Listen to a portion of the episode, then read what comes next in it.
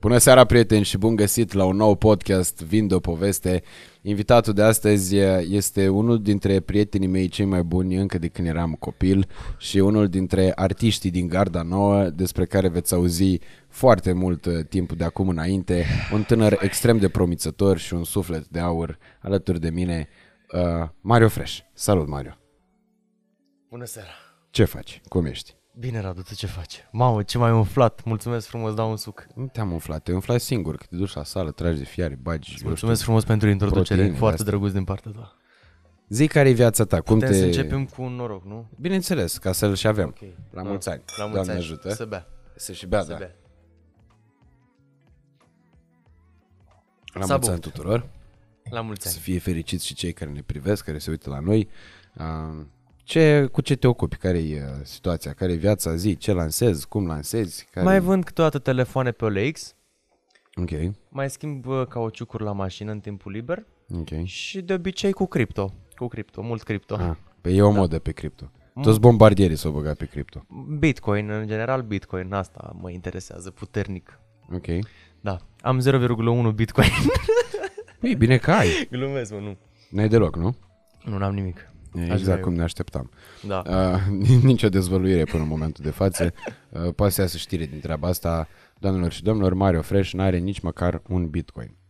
Păi era bine oricum un bitcoin, un 0,05 dacă aveam N-are el, nici oricum măcar un Satoshi. Era.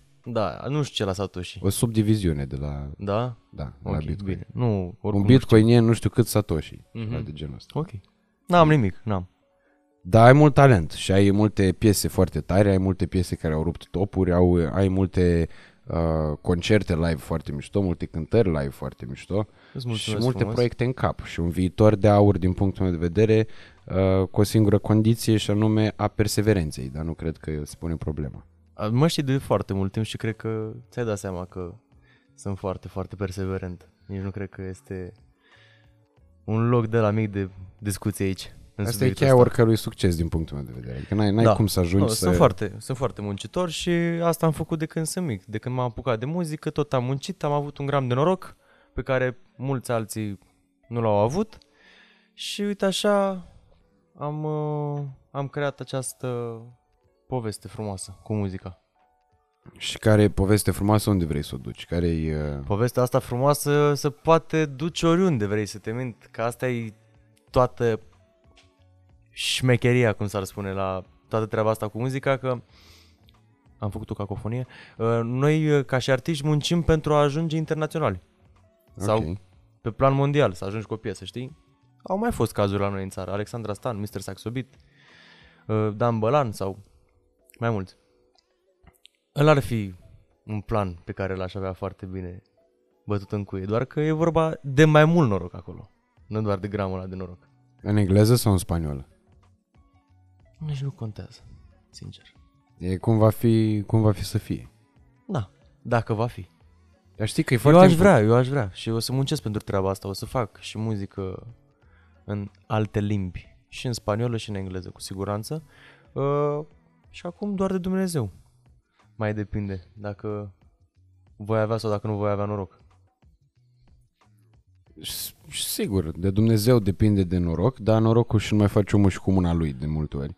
Uh, Uh, nu cred foarte mult în treaba asta cu promovarea muzicii, promovarea piesei. Dacă ai o piesă, de exemplu, da, foarte bună, în altă limbă și crezi foarte mult în ea, nu cred neapărat că dacă bagi niște zeci de mii de euro, poate sparge sau dacă ai niște cunoștințe prin afară, pentru că lucrurile astea sunt mult, mult, mult mai complicate. Dar sunt Exact. cazuri în industria muzicală românească de oameni care au încercat să spargă prin putere financiară pula asta și să s-a- ajungă s-a și afară. întâmplat. Dar mi se pare că forțezi prea mult și mi se pare că nu-i locul tău acolo, știi? Atât timp cât faci asta, mm, nu mai are haz. Adică dacă e să prindă și dacă e o Da. piesă bună, ea adică se duce eu, 100%. până la urmă, muzica pe care o faci, o faci ca să ajungi mai mare și să faci mai mulți bani, nu? Mulți din artiștii din România au băgat foarte mulți bani și nu și-au scos de multe ori. Adică n-a ajuns piesa unde trebuie. Cât Da, costă asta o- un hit? Ca să-l produci? Da. Cu tot, cu clip, cu vestimentații pentru clip, cu toate lucrurile astea. Oscilează. Un proiect poate să fie 2000 sau poate să fie 20 de mii. Care e cea mai scumpă piesă pe care ai lansat-o tu până acum? Piesa mea ultima. Pe Cât care a am lansat-o. costat? Adun soarele. Mi-e și frică să vă spun. Păi spune-ne, de ce să-ți fie frică? Că doar sunt banii tăi. Între 15 și 20 de mii. Mamă. Tot proiectul. Și cât a produs? Mi-e și rușine să vă zic. Spune-ne acum, gata, că asta e nu, și... na, pe tocmai, vezi, asta a fost, că nu, a, nu a produs. Nimic? Nu a produs. Nici nu știu, că nu stau cu calculator. Că e o canti- ar, ar fi o cantitate neglijabilă, adică Nu, te-ar, te-ar nu. enerva. Da, pe cu siguranță este destul de enervant. Faza e că atunci când ești artist, se ocupă de tine mai mulți oameni. Mhm. Și oamenii ăia bagă bani în tine, te ajută, știi? Și la piesa asta, de exemplu, eu nu am fost coproducător, adică nu am avut niciun cuvânt de spus. Au fost ceilalți. Tu ai fost doar interpret. Da, da. Ok. Ca să Eu înțeleagă doar mi-am și făcut lumea, treaba, eu doar am cântat și am făcut un videoclip. Am fost la videoclip. Spune-ne care e diferența dintre interpret, uh, compozitor, textier, uh, producător, coproducător și așa mai departe. Mulți oameni au impresia Interpretul că o piesă este- se face așa, știi? Da, nu, nu e chiar E- așa. O piesă Sunt se niște face- oameni care au o inspirație divină într-o secundă, pă- așează niște versuri pe foaie. Se mai întâmplă și așa. Se mai întâmplă, dar nu. O piesă se face după o metodă destul de simplă și clasică. Se întâlnesc mai mulți oameni la un studio și urmează niște pași. Este un producător muzical care se ocupă de tot ce înseamnă instrumental și partea audio uh, tehnică Mhm. și după care urmează textier și cel care face linia melodică. Sau poate este același om care face treaba asta. Eu, de exemplu, am o perioadă foarte bună în care am început să scriu destul de mult și mi iese foarte bine. Am o grămadă de piese pe care le-am scris singur. Așa și fără ajutorul nimănui. Și am avut doar un uh, producător muzical. Și așa piesa s-a compus în doar doi oameni. Dar există piese care sunt făcute de 7-8 oameni. Păi Sau da, poate că chiar ne mai uităm, mult. dacă uh, oamenii care se uită la noi au avut vreodată curiozitatea sau dacă vor avea curiozitatea să se uite la uh, drepturi pe o piesă, în momentul în care uh, dai bara aia în jos, săgețica aia în jos la da, YouTube, la YouTube. Îți apar uh, toate categoriile. Cine a lucrat la piesa aia? Da. De la... Uh, Compozitori, uh, DOP la videoclip, uh-huh. uh, textier. Și sunt piese pe care vedem foarte, foarte multe nume. Adică mulți oameni care Da. au lucrat acolo. De obicei, alea sunt și proiectele cele mai scumpe, practic. Nu neapărat, nu. Nu, banii sunt aceiași, doar că se împart la mai mulți oameni. Ok. Nu, Și depinde din, de uh, studio. din câștig, dar banii investiți în proiectul respectiv Nu e același. nu sunt tot mai mulți? Mm-mm. Asta e senzația, de exemplu, pe care o am eu. Nu. Ok. Nu. Uh, să spunem că merg la un studio, da, am o sesiune de studio cu 5 oameni. Uh-huh. Toți sunt acolo, textier, producător muzical, toți. Suntem 5, Mhm. toți. Și la studio respectiv o piesă se vinde cu 3500 de euro, da? Da. Ei, ai cei 3500 se împart la cei 5 oameni. Dacă Asta în merg la alt cazul studio, în care piesa aia ajunge la alt artist, nu? Dacă piesa aia ajunge să vândă. Ok. Am- Noi am făcut Ok. o piesă, suntem 5 oameni, am făcut o piesă, Da. la noi la studio se vinde pe 3500. După care o să se împartă banii, după cum Ok. știm noi, după regulile noastre. Acei 3500, la alt studio poate o piesă se vinde pe 2000. Uh-huh. Și acei oameni care au făcut piesa și împart ei acei 2000. Și cam care sunt cele mai scumpe vândute piese din România? Nu am de nu să știu. Nici măcar din folclor, așa, nu se știe cam care ar fi. Nu, nu, dar nu sunt, nu cred că au ajuns la prețuri exorbitante. Nu cred că s-au ajuns la 10.000 de euro pe piese. Ok. Sunt mii de euro la joc. Bun. La bătaie. Și avem piesa. Deci am, uh, am găsit un instrumental, am găsit uh, linie melodică, am găsit tot ce trebuie la ea, i-am uh, pus și versuri foarte frumoase. Trecem la următorul pas. La următorul pas, Filmăm sau nu filmăm videoclip? Că filmăm din momentul în care suntem hotărâți dacă o lansăm sau nu. Filmezi videoclip dacă ești hotărât că vrei să faci un single și ai încredere de plină în piesa respectivă. Uh-huh. Bine, poți face un videoclip și dacă îți place doar ție așa piesa și n-ai ce face cu banii și vrei să faci un videoclip, că îți place ție. Na. Ți s-a Și vrei întâmplat să să urci. faci asta vreodată? Eu în toate piesele mele am crezut foarte mult și am sperat să ajungă m- mari hituri. Și au fost oricum mari potențiale hituri, doar că cu multe nu s-a întâmplat, n-a fost să fie. Și care e piesa la uh, care a avut cele mai mari așteptări și rezultatele te-au dezamăgit cel mai tare? Mm, La piesa Iartă-mă, pe care am lansat-o în 2016, Mhm. cred că de fapt Iartă-mă este pe locul 2. Piesa la care aveam cele mai mari așteptări pentru că n-ai cum să spui că n-a fost o piesă bună. A fost și un featuring foarte de succes pentru momentul respectiv. Piesa din 2014 cu Alex Vela, am rămas gândul la tine. Mhm. 20 ceva de milioane de vizualizări. Într-o totuși a perioadă făcut în care cifre. nu se făceau cifrele alea. Exact, da. Adică în prima zi am făcut vreo 800.000 de vizualizări, cam așa țin minte. Și nu, nu se făceau cifrele alea atunci, în Enorm. perioada aia.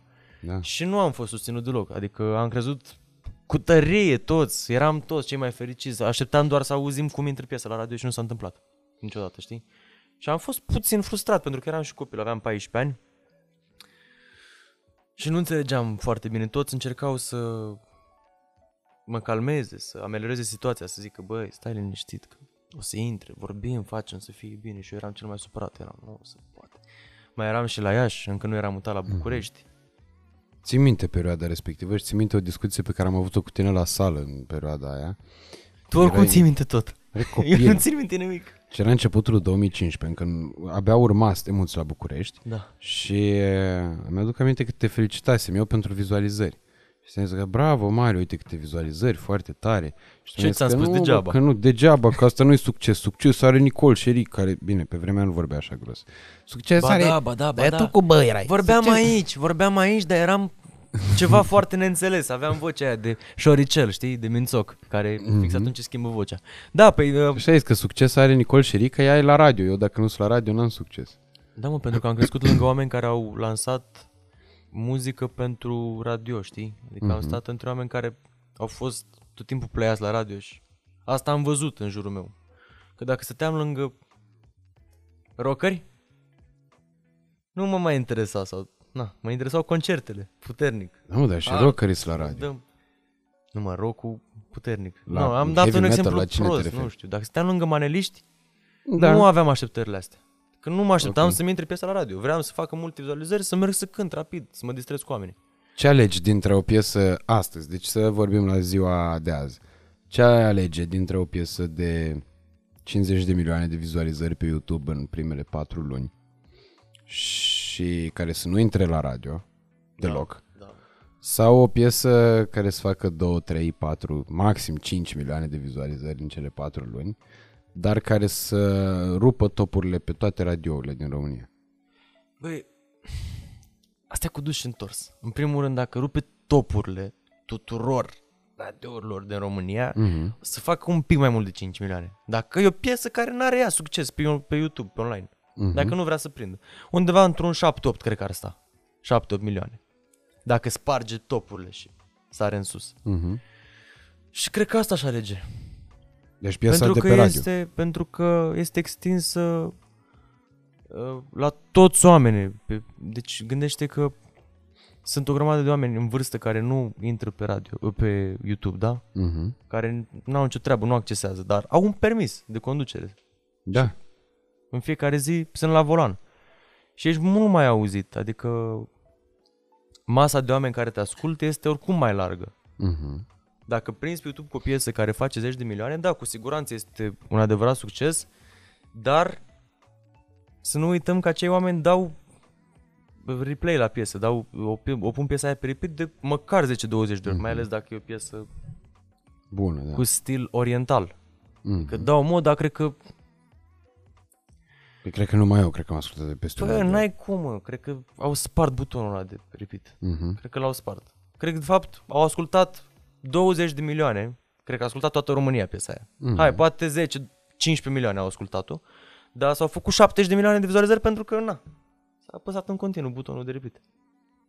Bun, și de unde vine diferența asta, de exemplu, între o piesă care rupe topurile în online, dar nu reușește să pătrundă la radio, și o piesă care e super mega hit pe radio și cu toate astea nu se apropie nici măcar la jumătate din vizualizările hiturilor de pe YouTube. Diferența o face publicul. Deci doar publicul este aici. De vină, cum s-ar spune. Pentru că eu, de exemplu, am, uh, mă adresez unei anumite categorii de vârstă, da? N-am o categorie foarte, foarte largă, foarte vastă. Eu mă adresez copiilor între 10-11 ani și mă duc până în 26, 28.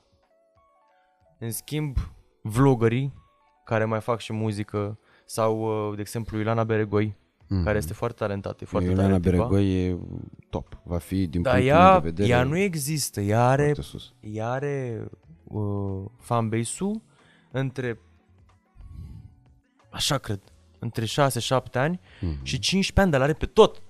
Bă, Ok. pe tot. Toți, toți. Drrrr, de la unul la altul. Și atunci copiii ăia sunt foarte fanatici în mediul online. Da, da. Și ăia îți fac vizualizările. Sunt La fel extrem și de la activi. maneliști. Toți oamenii care ascultă manele și suntem o țară de ascultători. Mhm. Cred că undeva Evident. la 85%, 95%, 90% ascult, ascultă manele. Ascultăm, că și eu ascult. Mhm. Am zis să mă ascund după deget, că ascult, îmi plac. Sigur, Uh, nu. și acolo la fel se vede. Se vede feedback-ul puternic la o piesă, nu? Plus că se vede că există fani activi și fani inactivi. Da, da. De exemplu, Care doar te, te respectă, te, apre- te apreciază, dar nu te urmăresc. N-ar da 10 euro pentru un bilet, n-ar, adică îi, îi place de tine, te ascultă la radio, dar nu îi fiert. Mm. Eu cred că asta e și scopul, să ajungem în punctul în care, și asta se întâmplă cu foarte puțini artiști din România, cred că îi putem număra pe degetele de la o mână. Hai, Cei care nu sunt chiar de la artiști o mână, mari în la România două. Și uh, au un fanbase puternic și iubește lumea? Sunt cei pentru care oamenii plătesc bilet Da, la concert. pe care Exclusiv, nu la concert la club, nu Chiar, la... sunt, chiar sunt pe degete. E Smiley, e Smiley, Andra, Delia, Andra Delia, Horia Brenciu, Horia Brenciu, Ștefan Ștefan, Bănică, Bănică, Loredana. Loredana, Carlas The Motans, care vând și ei foarte tare. Bă, Carlas a făcut și la Romexpo, The Motans a făcut la arenele romane. Da. Și hai să ne mai gândim, mai e cineva? Ca Biugi Mafia. Nu știu, mă, că după aia dacă o continuăm mică, îl Care- lăsăm, deci deci vorbim lăsăm de- pe unul pe din afară și supără pe noi. Sub nicio formă, nu cred că... că Nu e asta e scopul, dar ca să, vezi, ca să vadă și oamenii cât de puțini sunt de fapt Da, mă, oamenii artiștii ăștia care au se pot ajuns- susține din concerte. Da, da, au efectiv. ajuns prin muncă acolo și au și o viață în spate. Că cam toți de acolo au măcar Mhm. 10 ani în, indus- în industria muzicală. Adică nu m-aș aștepta eu care am... Bine, și eu de fapt am 10 ani. Doar că sunt foarte mic, eu m-am lansat la 12 ani cu N-ai școală în nasol. Mhm. Pe când ceilalți s-au lansat la 20, 20 ceva. Știi? Da, tu ai mulți ani în muzică, însă Eu am mulți ani în muzică, da. asta o să te ajute bă, cu siguranță puțin mai târziu, nu știu dacă neapărat acum, în momentul de față, uh, resimți real impactul experienței pe care o ai, pentru că e credibilitatea vârstei, știi? Adică o credibilitate are un artist uh, de vreo, în jur de 30 de ani Nu și prea, alta o ai vezi că tu nu cu mai- 10 ani mai tânăr. Nu mai ai, s-a ajuns într-un punct în care nu mai contează câți ani ai și ce credibilitate ai. Conta acum 5 ani când îmi spunea Velea, tocmai asta îmi spunea. Boiule, n-ai cum, că stai un pic, vrei să cânti, că ești sexy, că mamă, vin o să te iau, să te... dar aveam 16 ani. Mhm. Cine mă credea? Puteam eu să fac ce-o vrea, dar nu mă credea nimeni. Și oricum, cântam pentru copii de 14-15 ani, adică nu cred că îi lăsau părinții să mă asculte dacă vreau să fac reghetoane de alea sexy. să- Mhm. Na. Fiecare perioadă cu frumusețea ei. Acum am ajuns la o vârstă în care pot să-mi permit să fac ce vreau pe muzică. Adică pot să cânt și ceva de dragoste, pot să cânt de despărțire, pot să cânt ceva sexy, ceva mai porno, pot să cânt orice. Ce înseamnă ceva mai porno? Hai mă, că știi ce vreau să zic. Pe zi o notă, Te nu... aștept, te iau, te nu știu, ta, na, na, știi Am ce înțeles. zic? Un fel de fantezii de la Alex Velea și Cabron. Uite, piesa asta îmi place foarte mult. Adică o piesă care să exprime fanteziile, Da. ad da. literam. Aș putea să fac orice piesă acum. Ok. Am credibilitate, adică Da, așa ceea ce e cred. foarte important. Așa cred. Am 22 de ani. Eu Mulți zic am. înainte. Eu zic am. Mersi. Și Maluma, de exemplu, când avea 22 de ani. Nu știu dacă are 25, 26 sau 27. 27, cred că. 27, cred că. are Oricum, acum. sunt piese de acum 6 ani cu el de pe YouTube, 5-6 ani și erau cele mai sexy din lume, și videoclipurile și fetele și tot, adică și omul avea 20 sau 21 sau 22, dar nu mai conta. Uite, apropo de Maluma, crezi că e un noroc uh, faptul că Maluma s-a născut în Columbia și cântă în spaniolă și poate de aici și succesul ăsta uriaș iar uh, tu și mulți alții foarte talentați v-ați născut în, uh, în România, uh, o țară unde trăiesc uh, 20 de milioane de vorbitori, că nu mai trăiesc nici măcar 20 Băi, de eu milioane de cred că așa vorbitori a este. limbii. Eu cred că așa a fost să fie. Orice om are soarta lui. Acum, acum ar fi să fiu nemulțumit că m-am născut în România și că Bieber sau că Maluma s-au născut acolo unde s-au născut ei și au succesul pe care l-au în ziua de azi, când eu de fapt sunt foarte bine aici unde sunt și mă gândesc că alți oameni s-au născut în niște locuri mult, mult, mult mai rele și n-au viața pe care o am eu, știi? Băi, social, Medellin e mult mai rău decât Iași. Clar. Păi Că da, dar eu Maluma e vorbesc de Medellin. unde, de, unde, de unde s-a ajuns, adică unde, unde au putut să Dar ajungă. el e vorbitor de spaniolă. Uh, și nu vreau să fac vreo gafă, dar cred că e a doua cea mai a treia cea mai vorbită limbă din lume spaniola după chineză și după engleză și chineză, de către vorbitori Bă, nativi. nu știu, nu vreau să vorbesc pe o să fii sincer. Dacă nu mă înșel. Probabil, da, oricum. Oricum e o limbă foarte, foarte extinsă. Asta e. Păi e Adică toată orice America a treia, Latină orice cu a excepția patra. Braziliei, e toată Da. America Centrală, e Spania care are aproape vreo, cât, vreo 50 de milioane de locuitori numai în teritoriul pe continentul european. Hey, Manila are 20 de milioane da, și e o capitală, adică nu e ca și... Da, sigur. Dar și uh, Ciudad de Mexico, Mexico, la fel, cel mai mare oraș din lume, vorbitor de spaniolă, iată. Cu siguranță că eu cred că e un avantaj faptul că ai vorbitor nativ de spaniolă. Știi? În vederea unei cariere internaționale Este un și a unui avantaj, bă, succes da, răsunător. Sunt foarte, foarte mulți băieți talentați și nu doar acolo, sau în Columbia, sau Spania, sau... Și gândește că este loc pentru toată lumea, dar nu prea. E cu dus și întors treaba asta.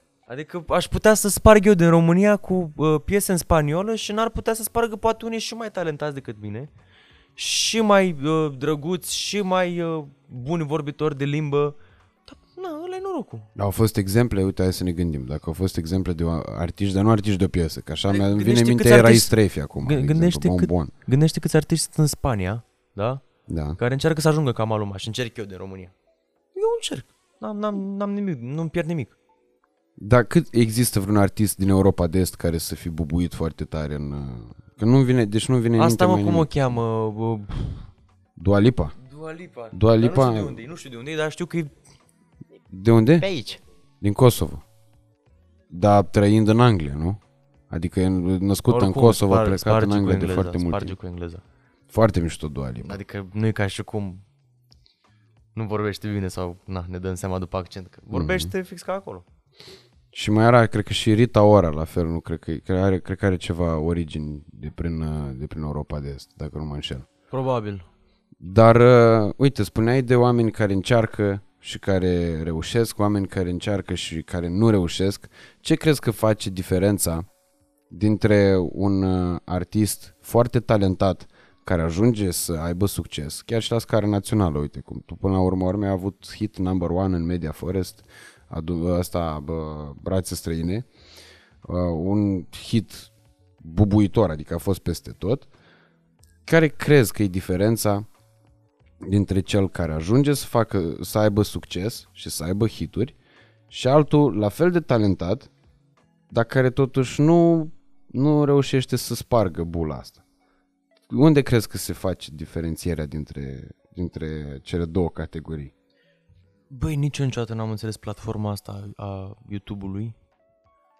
Nu, nu știu, chiar n-am de unde să spun, pentru că nici eu n-am înțeles. Îți dau un exemplu foarte pertinent, extraordinar de bun. Uh-huh. În 2018 s-a lansat piesa Papuși Gucci a lui Abi.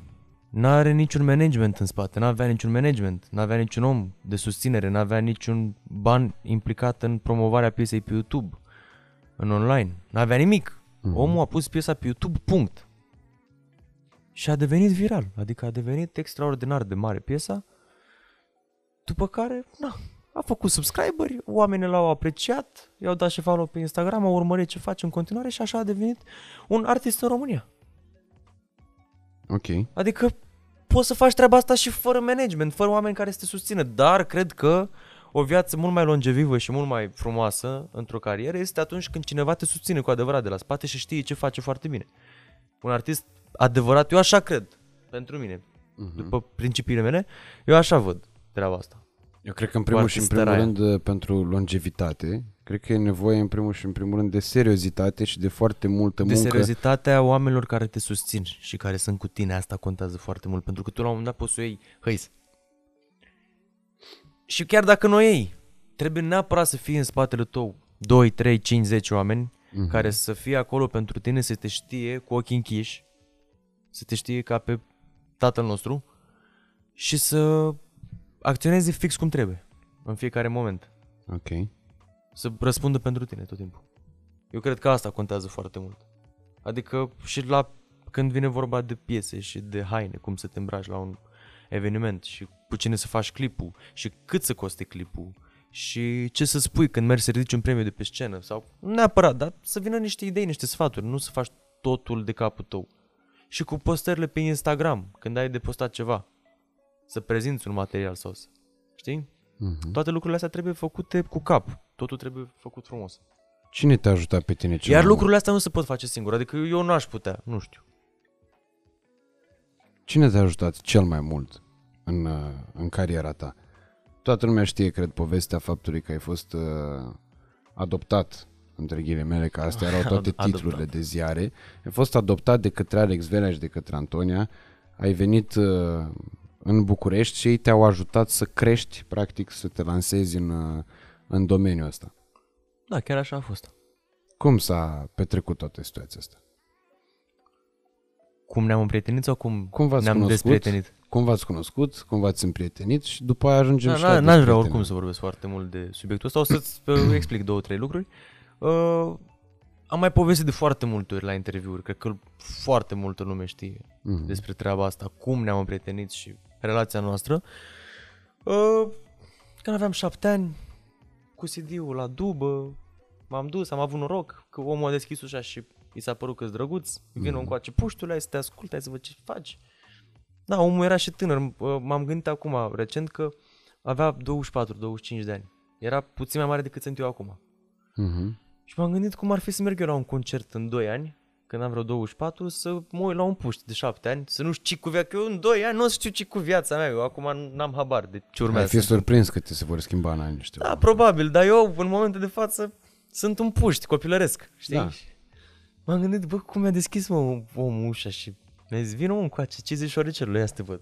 Ce ai acolo? A, păi am un CD cu mine, bă, bă, ce frumos că... Bine, nu o să mai vină cu CD, o să vină cu un NFT la tine, copilul, peste Da. 2 ani. Nu o să vină cu niciun CD, o să-ți dea un QR cod să-l scanezi Da, îți dai m- seama. undeva pe, un, pe o palmă. Puternic. Avansăm puternic. O să discutăm și despre asta. Uh, și bun, și ai, aj- așa ai ajuns la Da, la m-am ajuns București. să colaborez cu ei și cu Smiley, Ha Production, Alex Velea și eram, erau toți acolo. Mhm. Erau toți. Uh, Cât de mult crezi că a contat treaba asta? Adică pe asta a te contat, consideri a un om contat. norocos pentru treaba asta? Da, pe chiar mă consider. Despre asta vorbeam. Ăsta a fost gramul de noroc. Ăsta e gramul meu de noroc pe care l-am avut în treaba asta. Ok. Faptul că am făcut cunoștință cu ei de nicăieri, a venit de nicăieri treaba, știi? Bine, eram împins de la spate de tata. Păi uite, ai mama. insistat. Te-ai am dus insistat, la dubă. dar erau mulți copii pe lângă mine. Doar că n-aveau un CD în mână.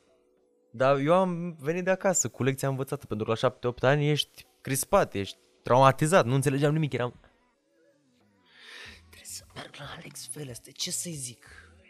Alex, spune așa, Alex, vrei să te dau pe spate? Bine, așa. Alex, vrei să te dau pe spate? Stai seama, cu lecția învățată de acasă. Deci te-ai dus replică cu replică, să înțeleg. Aproape, da. Le aveam scris Foarte în palmă, tare. dar nu prea știam să citesc.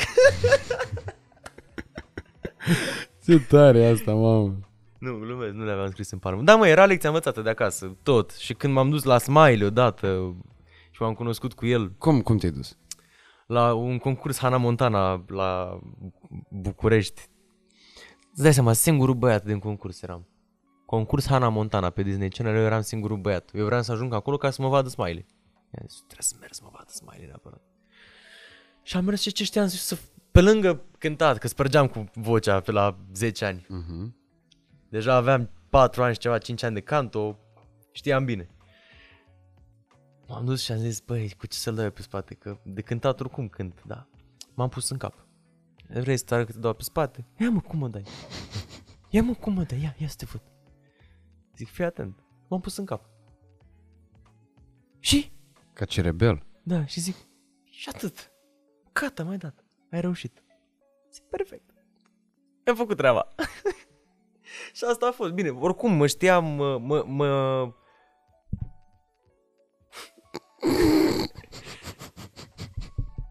Ne auziți? Da, da, se aude, se aude. Te auzi și tu în căști. Știu, mă știu, am doar să fac o glumă. Am glumat. Uh, nu mai știu înșiruirea Eveniment. evenimentelor cum a fost, dar a fost oricum, adică oricum se știa, cu, știa mă știa de la Vela sau ceva de genul, de la Alexandra Ungureanu. Ok. Eram mic, nu mai știu exact fiecare moment. 2010, 2011, 2012 acasă i-am terorizat 2000 de telefoane pe zi, la fiecare. Ok. Ah, nu răspundeți, vă, vă sparg. Și nu mi-a dat nimeni bloc, ca să înțelegi. Bă, nu îi, sun, îi sunam în continuu. Păi și dacă ți-ar fi răspuns, ce le-ai fi spus? Ce faci? Ah, ok. Bine, boile, uite, cu treabă, avem multă treabă noi. Foarte mult avem. Ai să vii la București, ai să faci o piesă frumoasă aici, îți promitem. Când? Acum, repede, într-o lună, două, trei, vorbim cu părinții, să veniți toți frumos. Când? N-auzi?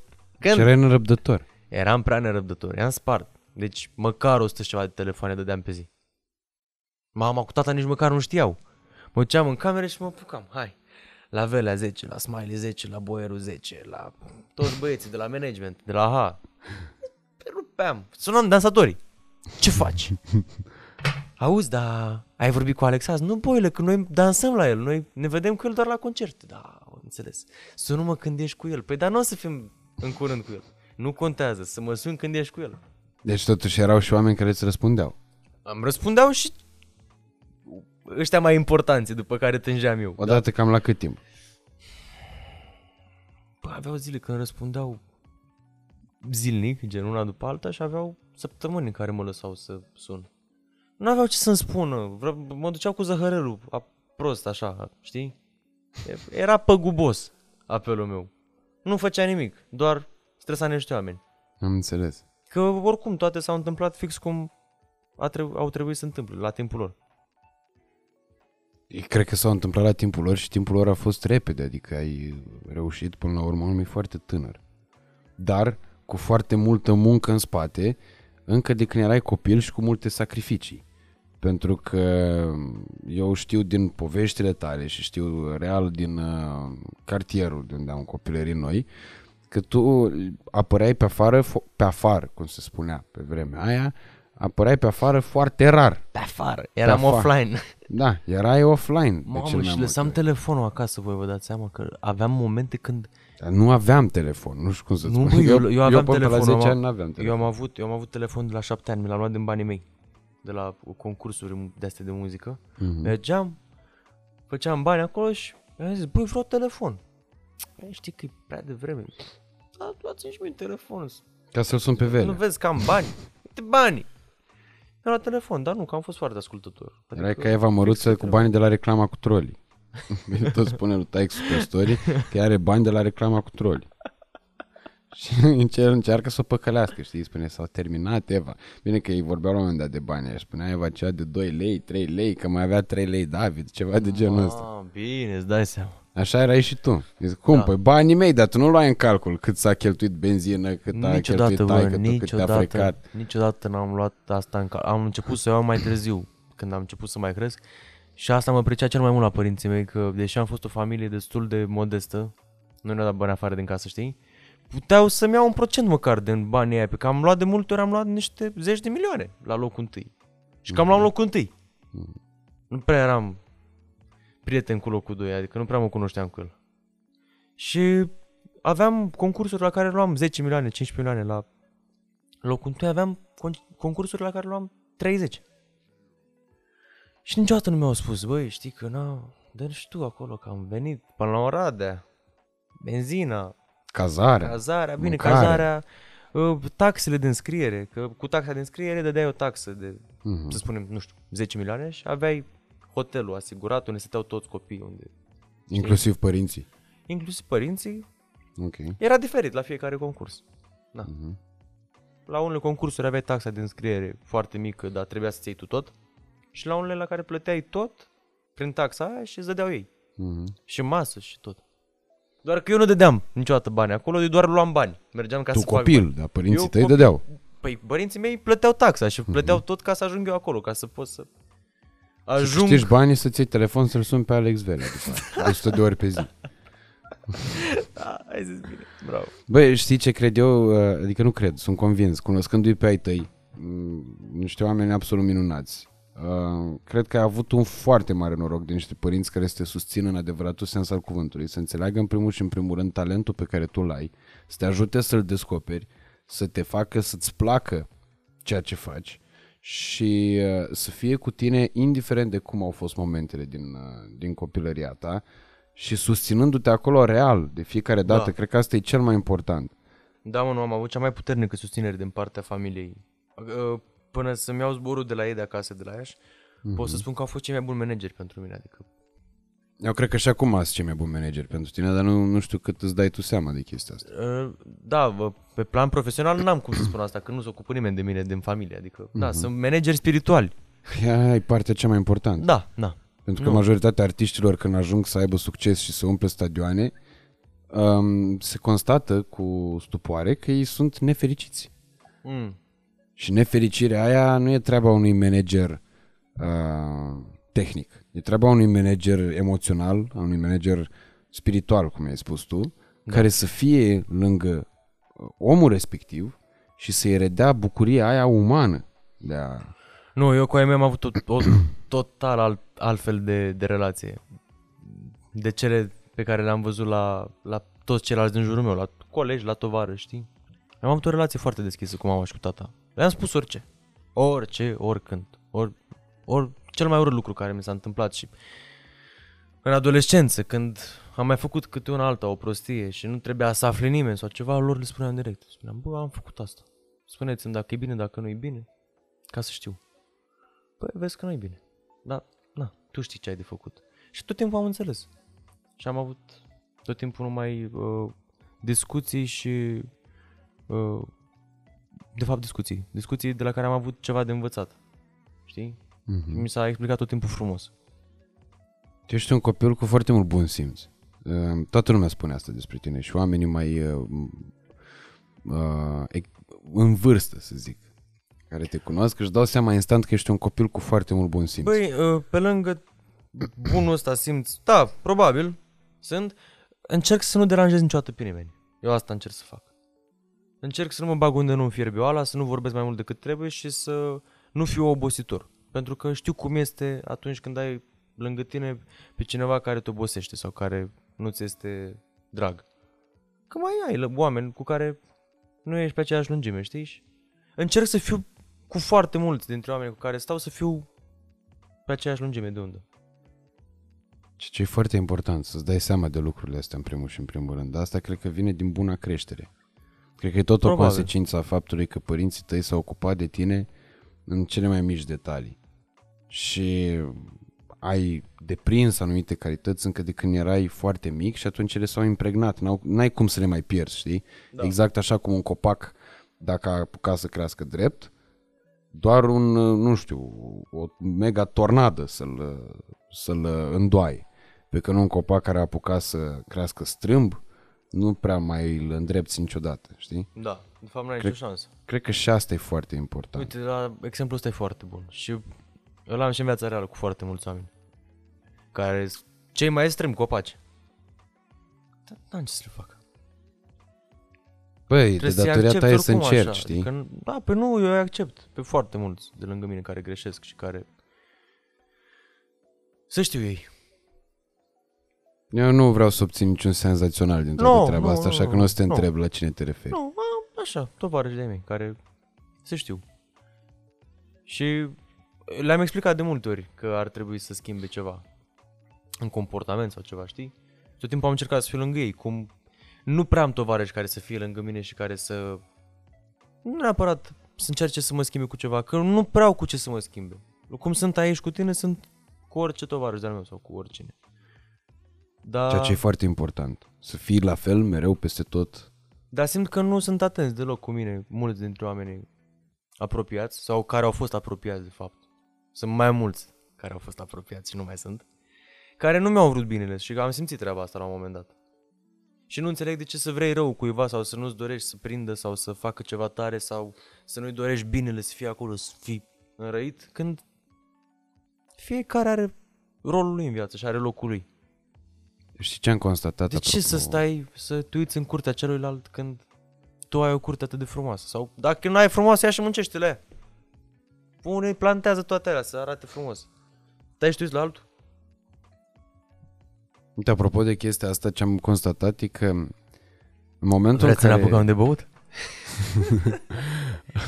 În momentul în care, vezi, nu te oprește nimeni, în momentul în care cineva încearcă să blocheze succesul cuiva, când se instalează frustrarea cu pricina, cam ăla e momentul în care șansele către succesul uh, acelui care încearcă să blocheze se termină.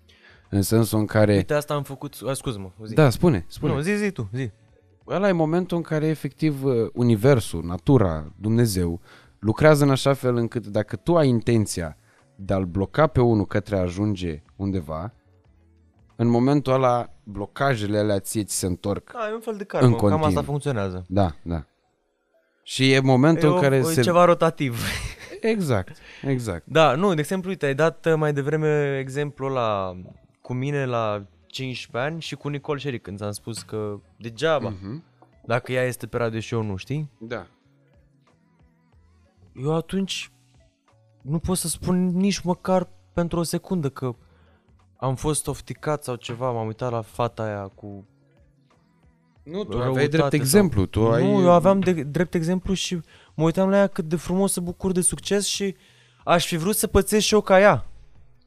Aș fi vrut să am și eu același succes. Nu mi s-a întâmplat la momentul respectiv și m-a făcut să muncesc. Din contră, m-a făcut să-mi doresc mai mult și am apreciat-o foarte, foarte mult din momentul respectiv, de când ea a bubuit, iar eu eram mult mai mic decât ea. Ne-am împrietenit și îi doream din ce în ce mai mult succes. Adică nu mă uitam la ea și mă uitam cu ură și speram să pățească ceva rău. Sau să nu mai prindă. Și să prind eu. Că până la urmă nu, nu împarte ea succesul cu mine. Ea e pe drumul meu, eu sunt pe drumul meu. În momentul în care oamenii realizează că cel mai greu adversar e propria lor persoană, atunci e Da, mă, da. uh, drumul liber cu adevărat către succes, știi? Până când îți cauți niște adversari de ăștia pe care încerci tu să-i distrugi, să-i nimicești, adică să-ți construiești un succes al tău prin insuccesul altora, acolo e o problemă. Sau uh, vrei să te menții tu sus, uh, ne lăsându-i pe alții să ajungă. Da, mă, dacă ai, un, Acolo. fra- dacă ai un frate geamăn, să tunde, să vă vopsește și cântă fix același stil muzical cu tine, atunci poți să te mai gândești, bă, mai bine facem o formație, vrei să te mint? Exact, da. decât să fim a- amândoi la fel sau să nu avem șanse amândoi. Când suntem toți diferiți. Exact, da, și asta e, și asta e o treabă. Suntem diferiți, suntem foarte diferiți. Tu te-ai gândit vreodată, de exemplu, să fii într-o formație? Dar trebuia să fiu într-o formație, nu trebuia să fiu fresh kid, trebuia să fim fresh kids. Ah, tu și cum ai cine? Eu cu un Cristian, cred că îl chema, un băiețel mic. Nu mai știu exact, din... Mm, nu mai știu, nu mai știu ce era pentru Alex. Era ceva pentru Alex.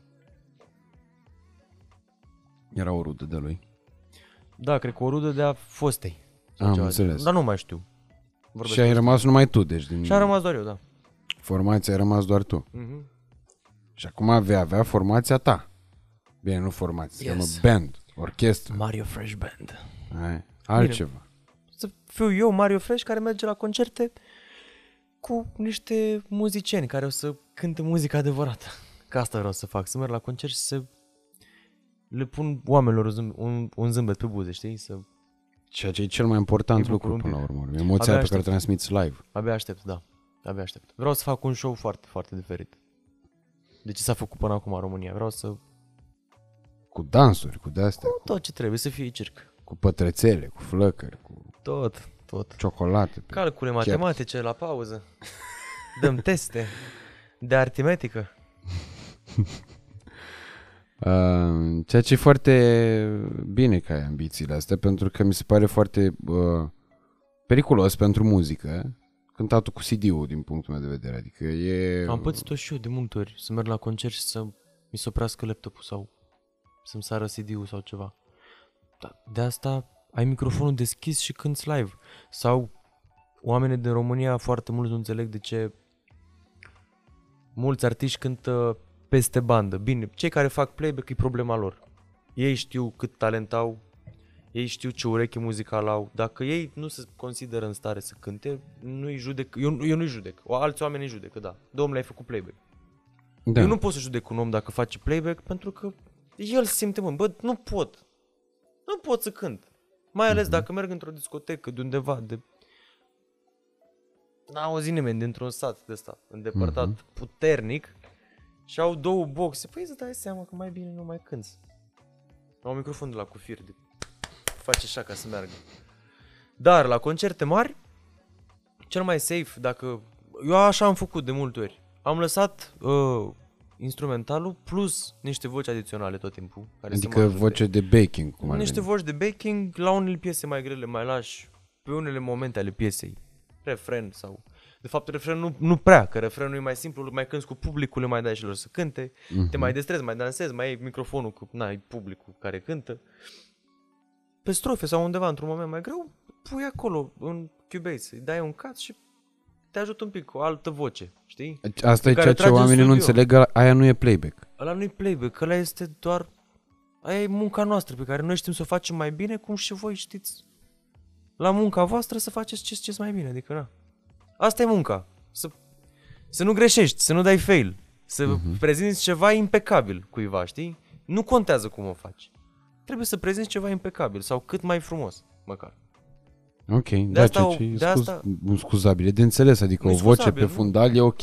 Da, Un, nu, de, de, de, de asta există baking. Cei care nu-și permit să meargă cu, be- cu da, uite, Andra, de exemplu, cei Smiley, care, au cei care nu merg backing cu vocal. band, da, cei care nu merg cu band, nu au cum să aibă baking. Păi ce fac? Mhm. Merg cu CD-ul, dar mi-au două fete sau doi băieți care să cânte cu mine. Nu, ăla e baking-ul meu, pe casetă.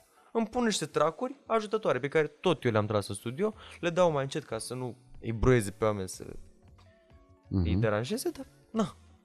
Și mulți dintre ei au spus în comentarii, nu la mine, la alți artiști, la mine am văzut multe comentarii răutăcioase, la live-urile la care mă așteptam cel mai puțin. La tine cred că n-ar, n-ar trebui să fie cazul niciodată. La de live-urile alea comentarii. de la Radio Zoo, de exemplu, de am cântat piesa lui Carla Dream sau la ăsta de la Marea Unire Zoo, de am cântat piesa cu Pepe și piesa lui The Motans. Mhm. Păi am văzut niște comentarii și n-am cum să zic că n-am ureche muzicală, că am făcut 9 ani de muzică, două încolo de treabă. Că am făcut 9 ani de muzică și îmi curge prin vene, numai muzică îmi curge. Ăsta e sângele meu. Și n-am cum să spun, eu nu aud, mă, la piesa aia nu. Deci, în primul rând, sentiment cât se poate. Cât vezi cu ochii sentiment. Adică îți transmite ceva, știi? Mhm. Momentul. După care, cântarea este de undeva un 9-70. Ca să nu zic mai mult. Și niște comentarii de la niște oameni care nu le-am înțeles. Bine, dacă stai să te uiți la fiecare în parte, cu siguranță o e razna. Te afectează comentariile M-au astea? afectat, m-au afectat. M-au... Acum, acum le zic pentru că suntem în podcast și despre asta vorbim, știi? Despre subiecte mai sensibile. De care, na, trebuie să vorbim. Dar m-au afectat. Am avut o perioadă în care nu știam ce să mai fac. Și ziceam, bă, dar cu ce greșesc? De ce oamenii ăștia mă urăsc? Și n-ai cum să-i împaci pe toți niciodată, crede-mă. Adică oricine ai fi. Bă, Oricine. Îți dau exemplu, uite, foarte bun, foarte pertinent. Mi se pare cel mai pozitiv om. Sunt de fapt doi, uite, Dorian Popa care e foarte pozitiv, da? Mhm. Păi e pozitiv, nu- nu-ți greșește niciodată, poți să-l înjuri. Poți să-i spui ceva rău, poți să te rățuiești la el, să... Hăț, stai, ce? care e problema? Eu, eu mă distrez, eu cânt, eu sunt actor, hai să ne împăcăm, gata. Adică nici măcar atunci nu se supără pe tine sau ceva. Mhm. Și oamenii îl hate Adică are și hateri. N-ai cum să-i împaci pe toți niciodată. Sau Smiley, de exemplu. Da, Smiley, când spui Smiley, te gândești la fata lui care râde, care e așa. exact, exact. Păi de aici și numele. Na, și și tot. Smiley are hateri, foarte mulți. Bine, mulți în raport cu câți fani are, adică are foarte, foarte, foarte mulți fani și are și... Păi asta e că, Mulți uite, hateri. eu cred că aici e problema cea mai mare, că și eu am observat treaba asta. Pe mine nu m-a afectat hate-ul din uh, online, Niciodată. Pentru că pe stradă n-am primit uh, hate uh, în viața mea, cred că nici tu.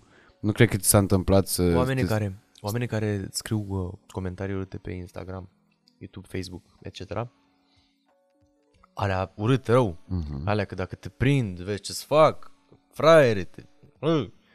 Ăia, eu bag mâna în foc, că m-am văzut cu măcar 15-20 de băieți care au comentat foarte, foarte urât despre mine și nu mi-au făcut nimic din contră, cred că au venit să facă și o poză și mi-au spus, frate, te pup, ești cel mai tare.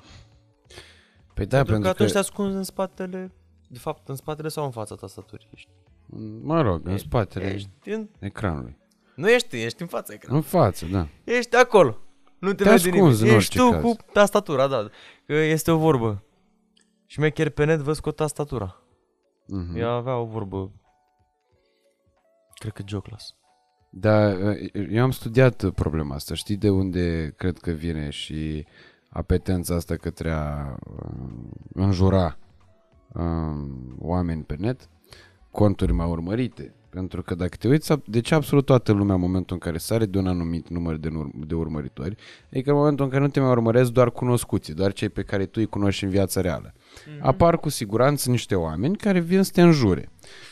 Tu, dacă ai 100 de comentarii apreciative și unul singur este de hate, tu îți vei îndrepta toată atenția comentariului de hate. Da, mă, da, știu. Am postat podcast cu Jador. Bă, tu ai văzut ce se întâmplă pe TikTok?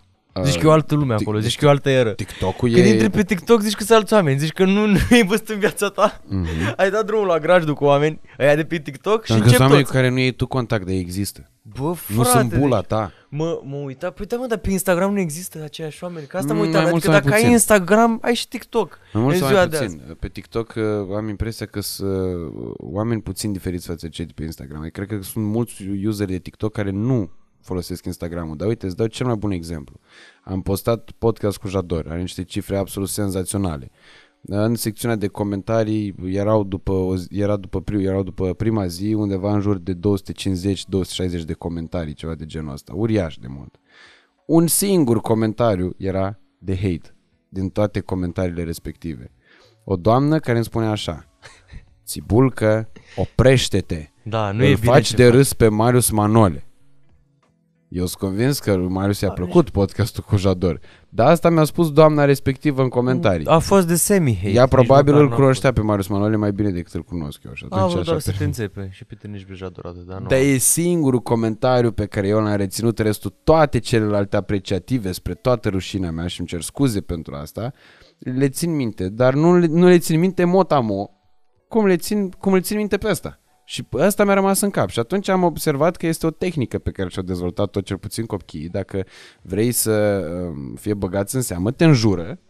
Dacă vor să fie băgați în seamă, te înjură pentru că știu că tu așa le voi, uh, șansele ca tu să le răspunzi sunt mult mai mari. Da, eu asta am făcut. Primeam, am, n-am răspuns. Am răspuns de două, trei ori la, ori la comentarii, ori la două, trei mesaje. Asta ca să înțeleagă, nu vă răspund la mesaje dacă îmi dați de acum să sug sau să ceva. să știți că nu vă răspund ca după aia să-mi spuneți că era de fapt doar ca să mă bagi în seamă. Dar asta am făcut și crezi că nu mi-au spus? Nu credeam că ai să-mi răspunzi. Ești cel mai tare, ești idolul meu. Eu zic, bă, ești serios? Că așa? Comentarii. Adică, Uh-huh. bă, Uite, ia de aici. uh, tu ți-ai luat mult hate. Din, și din uh, pricina relației tale cu Alexia. Pentru că fo- hate, mă rog, oamenii te discută. Nu știu, nu cred că e hate, cred că folosim așa un cuvânt uh, mult prea uh, dur și prea general pentru treaba asta. Oamenii discută foarte mult despre viața ta. Eu n-am să uit niciodată că la un moment dat am fost, eram cu colegul meu Iulian de la Moldovenii, țăranul Cornel, umblam prin, uh, stai așa bă, ca să nu bag sticla în cadru, că despre asta e vorba. Că nouă nu ne-a dat încă sticla. Uh, ideea e în felul următor. Eram într-un uh, Uber în București și mergeam către U- Credidam, dacă nu mă înșel, dar cred că la că, către Credidam. Da. Și nu știu cum, uh, do- doamne iartă, mă era spart pe acolo pe la Decebal și a luat-o ăla cu Uber-ul fix pre, prin spatele blocului pe unde ai locuit tu când uh, uh, am venit eu în București, Da, știi? da, da. Ai venit la, la, la mine vreodată acolo? Da, da, da. Avea o garsonieră acolo, uh-huh, micuță, uh-huh. ceva cu alb. Și um, îmi spune, și eu atunci îi spun lui țăranul Cornel, zic, uite, Iulian, aici stătea Mario Fresh înainte. Și atât aia trebuie tuberistului, să audă numele tău, că a început să discute și știa el că el aducea pe Alexia la bă, liceu francez înainte, că nu știu ce, că nu știu cum, că da, da, uite doamna Esca, cine-i doamna Esca, dar el cine că el e golan, că el e nu știu cum, oameni care n-au habar nu au, n-au pic de idee cine ești tu cu adevărat, nu te cunosc, dar și exprimă păreri, pentru că asta trebuie să-ți asumi în momentul în care îți dorești o viață publică. Oamenii și exprimă păreri despre tine. M-am săturat, mă, să-i aud, sincer, adică nu mă mai uit. Uite, de exemplu, la toate emisiunile la care apar la măruță, știi, după aia sunt puse pe YouTube. Mhm. Bă, dacă tu ești la comentarii acolo, eu mă uit și acum am început să râd de o perioadă, am cred că vreo 2 ani, un an și ceva, 2 ani, încep să mă uit și, nu- adică doar mă uit de curiozitate, dar nu, nu, nu mă mai afectează, adică râd. Dar să răutăt și eu și rău de tot. Cine mai este și ăsta? Sau cine mai este și asta? Nu o să ajungă nimic în viață, noroc de mami. Păi, de unde știi, mă, tu? Dacă s-a născut fică sa lui Esca, ea s-a născut. Vrea ce, să-și aleagă altă mamă, s-a născut, fug de aici, că tu ești Esca și o să mă înjuri lumea când o să, o să fiu mare. M-am născut ca fiind fita. Ce vrei să fac? Dacă s- m-am născut să fiu fică de șmecheră. Norocul meu, nu? Ei, și nobles obligi până la urmă urmii. Păi Trebuie dar să... ce să facă, mă, dacă acum uh, ăsta, de exemplu, nu știu, dă-mi un șmecher, imens. Radu Țibulcă. Da, fii tu. nu, Dai uh, seama, e o responsabilitate când o să-l am, o să trebuiască să-i spun, zic, bă, tu dacă n-ai să muncești, n-ai să ajungi fisa așa. lui Steve Jobs, de exemplu. Da. Ce era să facă că s-a născut fisa lui Steve Jobs? Sau, na. Să o moare? Care o avere imensă în spate și care un nume imens? Bă, categoric nu, E dar problema ei și problema familiei. oamenii tot Ce timpul fac vor ei judeca acolo? chestia asta. Da, bă, dar nu, dar sunt, sunt penibili. Pentru că Sunt răutăcioși degeaba, pentru că până la urmă asta e viața, așa m-am născut. N-ai, cu- n-ai cum să vii tu la mine să spui nu o să fac nimic cu viața mea. Păi, dar de unde știi? Sau dacă am făcut ceva tare cu viața mea, cum e la Codin Maticiuc. Da. Că am văzut la Codin Maticiuc, toată lumea îl hituiește. Cât de la banii de la tăticu, bă, dar lasă-mă, dar tu n-ai văzut că renovez spitale. N-ai văzut că fac donații imense, că mă ocup de treaba asta ca să rezolv niște probleme imense în România pe care România nu poate să le rezolve. Și tu vii și spui că am bani de la tati, dar lasă-mă asta, că e problema mea ce bani am eu. Dar uite ce fac frumos, adică uite la mine pe partea aia altă. Nici măcar nu faci ceva urât de fapt Codin Maticiuc sau Alexia. Dar ei doar încearcă să scoată la suprafață o parte urâtă, știi? Care nici măcar nu există, poate. Că ei doar asta spun. Nu o să facă nimic în viață. Cine mai este și asta sau eu, cine mai este și ăsta, el este un prost educat sau un golan sau ea este o terminată și nu au ce căuta împreună, sunt niște proști, uh, nu o să aibă niciun viitor, nu o să facă nimic în viața lor, nu știu nimic. Dar ce, tot ce știi mai bine, mâncați așa. Dacă noi nu știm nimic. Dar vină tu la măruț și vorbește tu. Da. Poftim, ia microfonul și vorbesc eu. Dacă am, am și spus unuia odată. I-am zis, bă, dar dă numărul tău și promit că vorbesc cu, țibu, cu ăsta, cu măruță, te pun pe carnețelul ăla cu pile și vorbesc să ai 10 minute de stat la măruță în platou, în live, în emisiune și să vorbești despre ceva, ce faci tu frumos. Am vrut să are un carnețel cu pile. Am zis că am eu. I-am zis Ah. eu, am eu un carnețel cu pile acolo pe care ajut, ajut oamenii. Prin Andreea Esca? Da, prin a, da, fără ea nu eram nimeni. Ok. Adică dacă nu exista ea și mai ales Alexia, dacă nu exista să... Știți ce zic? Ai- Eram nimeni, nimeni. Și dacă nu exista nici Velea și dacă nu exista nici mama și tata, eram nimeni. Bă, dacă nu exista mama și tata Păi era- chiar nu eram, adică na. Dar cât de mult te-a ajutat Andreea Esca în cariera ta?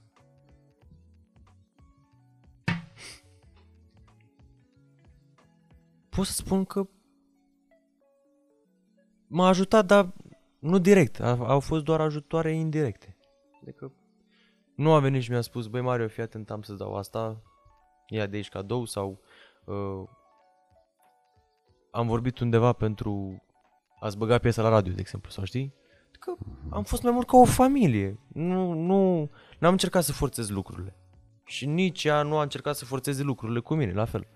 Adică fiecare e cu treaba lui. Eu sunt într-o relație cu fica ei, nu sunt cu ea ca să aibă grija mea.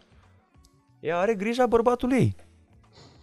Îți dai seama că treabă îi are cu pasă mine? și de tine foarte Păi îi mult. pasă de mine, dar nu, Îi pasă ce faci. nu, logic. se, nu se dă peste cap pentru mine și na. Nu, este și normal așa. Adică Nu a făcut, nu, n-a muntat munții din loc. Dar n-a făcut nimeni asta. Nici Velea n-a făcut, n-a muntat munții din loc pentru mine. Nimeni. Dar ca ajutor, foarte sfătoasă pot să spun. Și cu idei foarte bune tot timpul. Adică toată familia. Chiar și soțul ei. Ar fi și Uite, absurd să nu fie tocmai așa. ei, de fapt, ei m-au ajutat și ei mi-au dat ideea de a vorbi cu Andra, ca să înțelegi. Mhm. După un discurs de 20 de minute în care mi-au spus că totul e posibil, că o vedeam imposibilă treaba, zic, bă, cu Andra, hai, Mario, să ne pa posibil. Tu trebuie să a- asculti. Zic, ia, ascult. Și mi-a povestit 20 de minute cam cum să treaba asta. Viața. Mai așa, mai pe, mai pe scurt, știi? Și am înțeles, după 20 de minute am zis, ok, gata, ia. Alo? Măruța? Fii atent că am o piesă. Și a doua zi mi-au spus da. Deci n-a sunat uh, doamna Esca la măruță, nu? Nu. Nu, mă, nu, nu, dar nu... N-aș accepta eu, în primul rând. Deci știi că multă lume insinuează Este chestia vorba asta, de nu? demnitatea mea. Cred că lumea înțelege că dacă sunt în familia asta, sunt privilegiat. Sunt în familia Esca, sunt uh, milionar, sunt peste tot băgat Bani în nu ți-au față. dat? Deci merg, uh, mi-au dat zeci de mii de euro, sute de mii până acum. Deci Păi m-au văd că ai umplut de bani. Mercedes, de unde l-ai? Din munca mea. Din munca mea. Este un Mercedes care nu este foarte scump. Adică nu este sute de mii de euro, nu este o mașină pe care nu, să nu ți-o poți permite. Arată foarte bine pentru că am customizat-o eu. Am fost cu ea la custom tuning, mi-a schimbat jante, mi-am pus o folie de colant, dar nu este o mașină, este ok. Și o permite orice om care muncește, Mhm. care Păi, face uite, niște vezi? sacrificii. Aici e foarte important. Că oamenii caută tot soiul de astfel de uh, probleme. Stilul, da, bă, da, Esca l-a ajutat.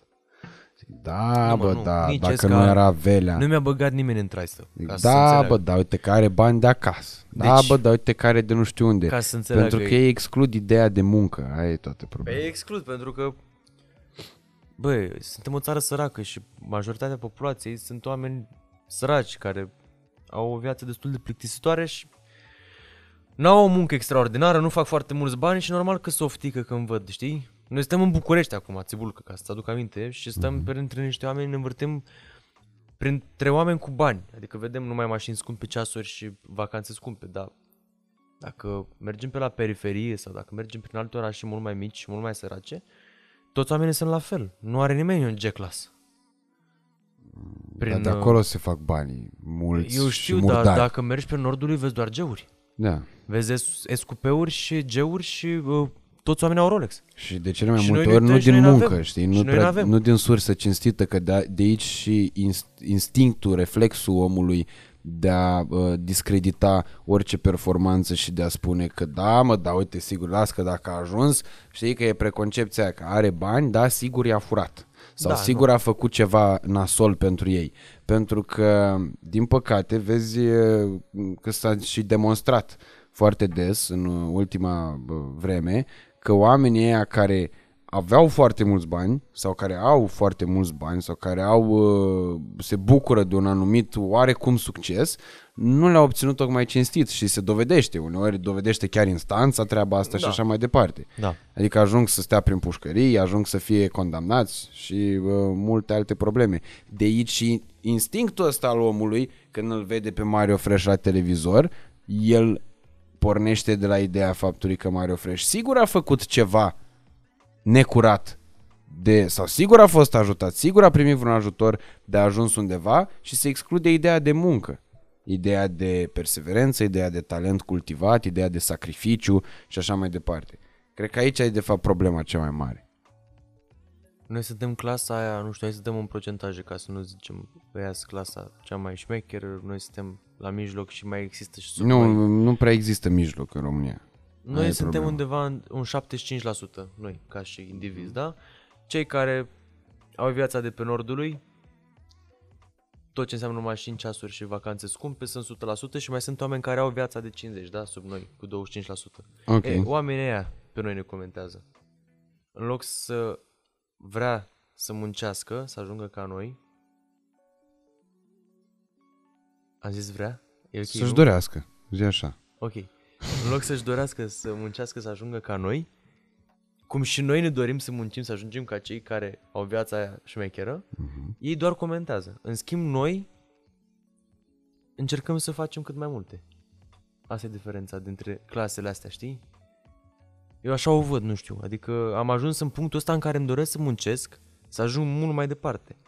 În schimb, sunt niște oameni care sunt mai jos ca și clasă decât noi și nu vor, nu, probabil este și foarte greu să-și depășească, să-și depășească condiția, dar nici nu vor.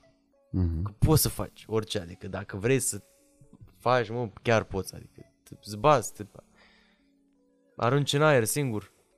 Uite, pentru tine ar fi fost foarte simplu ca odată pătruns în casa familiei Esca și eram, să spui că, domnule, da, bă, da, eu n-am avut norocul ăsta. Eu m-am născut în metalurgie, lângă podul metalurgiei la Iași, la, limita maternitate, Cu Tomeștiu. m-am- E, m-am- bine, lasă.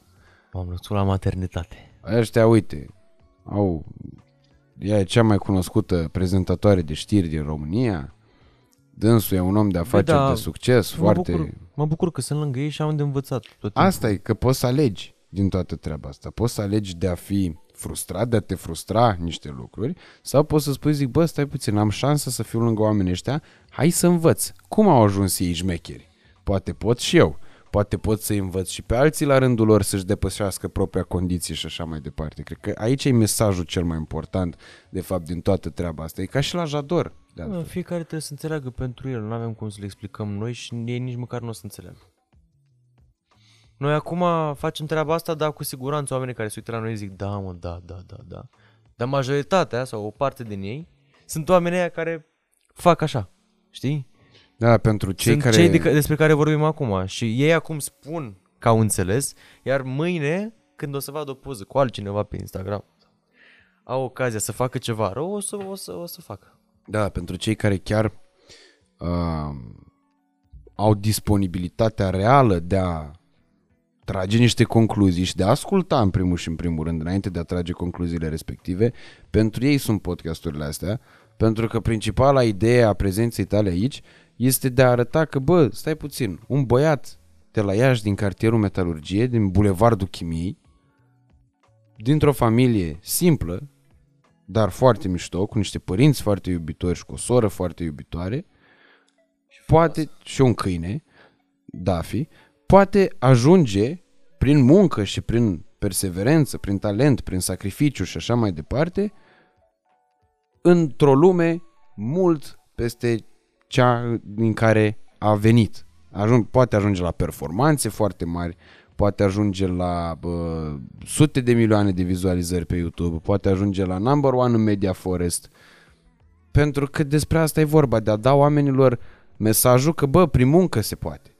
Știi? Că sunt reclamele alea cu încă aștepți pensia bunicii, uh, schimbă jobul. Nu, încă aștepți pensia bunicii, muncește. Despre asta cred că e vorba. Și de aia eu încerc să duc aici oameni care au reușit, toți oamenii care au fost aici au reușit pe spatele lor. Și au pornit de jos și au ajuns foarte sus. Și de asta e și aprecierea asta pe care ți-o port și n-am cum să nu mă bucur de faptul că poți să-mi spui, zic, bă, uite, când am ajuns la ESCA, nu mi-a dat ea să... Nu, nu l-a sunat ea pe măruță, dar mi-a dat curajul de a-l suna eu și de a-l convinge prin discurs că pot să facă piesa aia, merită prezența Andrei pe piesa respectivă. Ceea ce e cel mai mare lucru, știi, că e ca un proverb de la foarte Băi, vechi. La mine cum a fost uh, treaba asta cu Andreea, ca să mă motiveze, există pentru fiecare om un alt om care să-l motiveze. Pentru mine a fost cu faza asta, cu piesa pe uh, featuring Andra, a fost faza cu Andreea, da, cu Andreea Esca. Uh-huh. De m-a sfătuit să fac treaba asta, dar în fiecare viață a fiecărui om există câte un om care să-i dea câte un sfat și să-l împingă de la spate, să-l motiveze. Doar că la mine a fost așa, s- na, Așa s-a întâmplat, așa, da. așa s-a întâmplat. Dar ai, fost, ai avut și disponibilitatea să asculți, care mi se pare un aspect foarte important. Nici n-ai cum să n-asculți când știi sigur că o să ți se spună ceva 100% corect și calitativ. Da, există și N-ai cum momente să în care asculți. doamna Esca nu are dreptate. Cred că când vine vorba de tehnologie și de lucruri pe care le știm noi mai bine, ăștia mici. De custom tuning de, de asta. Da, gen, dacă vorbim de mașini, îți dai seama că eu zic, stați un pic. Dar nu susține care dreptate. Adică acceptă. Păi, nu, când mai, na, dă-mi încărcătorul ăla. Păi nu, că ăsta e al meu. Nu, ăsta e al meu, că îl știu eu, vă zic eu sigur că este al meu. Nu, nu, nu, ăsta e al meu. Ăsta e de la de încarcă repede. Dați-l un pic încoace. Da, de, la de-astea, din Am maxim înțeles. aici poate Am- să n-aibă, dar dacă ne, Lucruri ap- mărunte. dacă ne apucăm de discuții serioase, Ai avut vreodată discuții contradictorii cu, cu dumnei? contradictorii în ceea ce o privea pe Alexia la măruntaie de astea, gen. Uh, trebuie să-și ia o valiză mică când plecăm. Și am spunea, păi da, las-o să-și ia mai mare. Să-și ia mai mare, dar nu e ok să ia mai mare, că n-am loc în portbagaj. Știți? Dar nu prea o susține când, când e vorba, de exemplu, de plecat cu valiză. Îi spune, băi, lasă valiza acasă, că pleci o zi până la Brașov și te întorci mâine. Îți trebuie fix o pereche de chiloți și un tricou. Atât în plus. Și așa două valize. Adică, na. Da. Și oricum, astea, cam astea sunt certurile. Da, dar sunt lucruri mărunte. Astea sunt certurile În mele orice cu, cu, cu Alexia, oricum. Cât de des vă certați? În fiecare zi. Azi de ce v-ați certat? Că am mâncat prea tare lângă mine. Cum ce ai făcut? Că am mestecat prea tare lângă mine și eu nu A suport clefoia, vreau. ASMR-ul. Eu nu suport De nimic asta? din ce, tot ce înseamnă sunete de astea. Din gură, Păi da, mă, scrăboase. dar nu zic eu ce a fost. Ea a mâncat în franceză de aia. Nu, bosule, nu, nu. Ba da, când Bine, mănânci și în dacă română... stau lângă nu- tine, dar uh, nu prea îmi permit să-ți spun ție. Sau poate ție, de fapt, îmi permit să spun, dar nu știu. Luăm Lui maciocă, Nenciu, de lui exemplu. Nenciu nu pot să-i spun. Nenciule, vezi și tu că muși din mărul ăla zici că e primul măr pe care l-ai mâncat. dar azi eram, mă uitam la, la televizor și era lângă mine, la vreo 3 metri chiar. Eu eram pe canapea și era la masă. Și stătea și se uita la un măr, se uita pe telefon și se uita așa la el cu o poftă. Și mușca din el. Ți-am și zis eu- că mâncam în franceză. Că asta e mușcătura o franceză. analizam. O analizam și mă uitam așa cu nervi la ea, zici că eram psihopat. Mă uitam așa la ea și încercam să-mi dau seama ce greșește. Și mi-am dat seama, mă, mănâncă prea tare. Deci mestecă prea puternic. Ia uite cum face.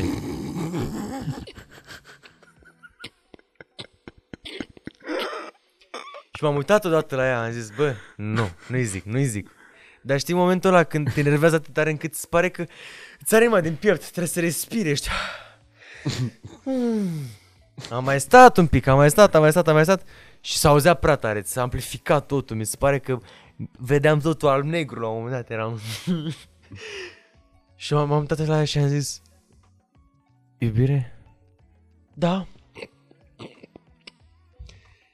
Mănâncă în cameră, te rog frumos, că nu mai pot.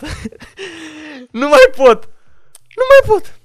Dar ce ai? Că mănânc un măr. Îi zic, da, mănânci un măr, dar îl mănânci așa. Mănâncă, nu știu, mai încet. Păi, dar și tu mănânci la fel. Și după aia am luat un măr și m-am uitat la mine în oglindă când mâncam. Și mănânc și eu la fel. Doar că asta e problema mea. Să nu aud, să nu văd. Să În nu general stau ne să- deranjează la ceilalți exact lucrurile pe care le facem și noi. Bă, frate, deci, dacă îmi f- d- eu nu pot să aud ASMR-ul de asta.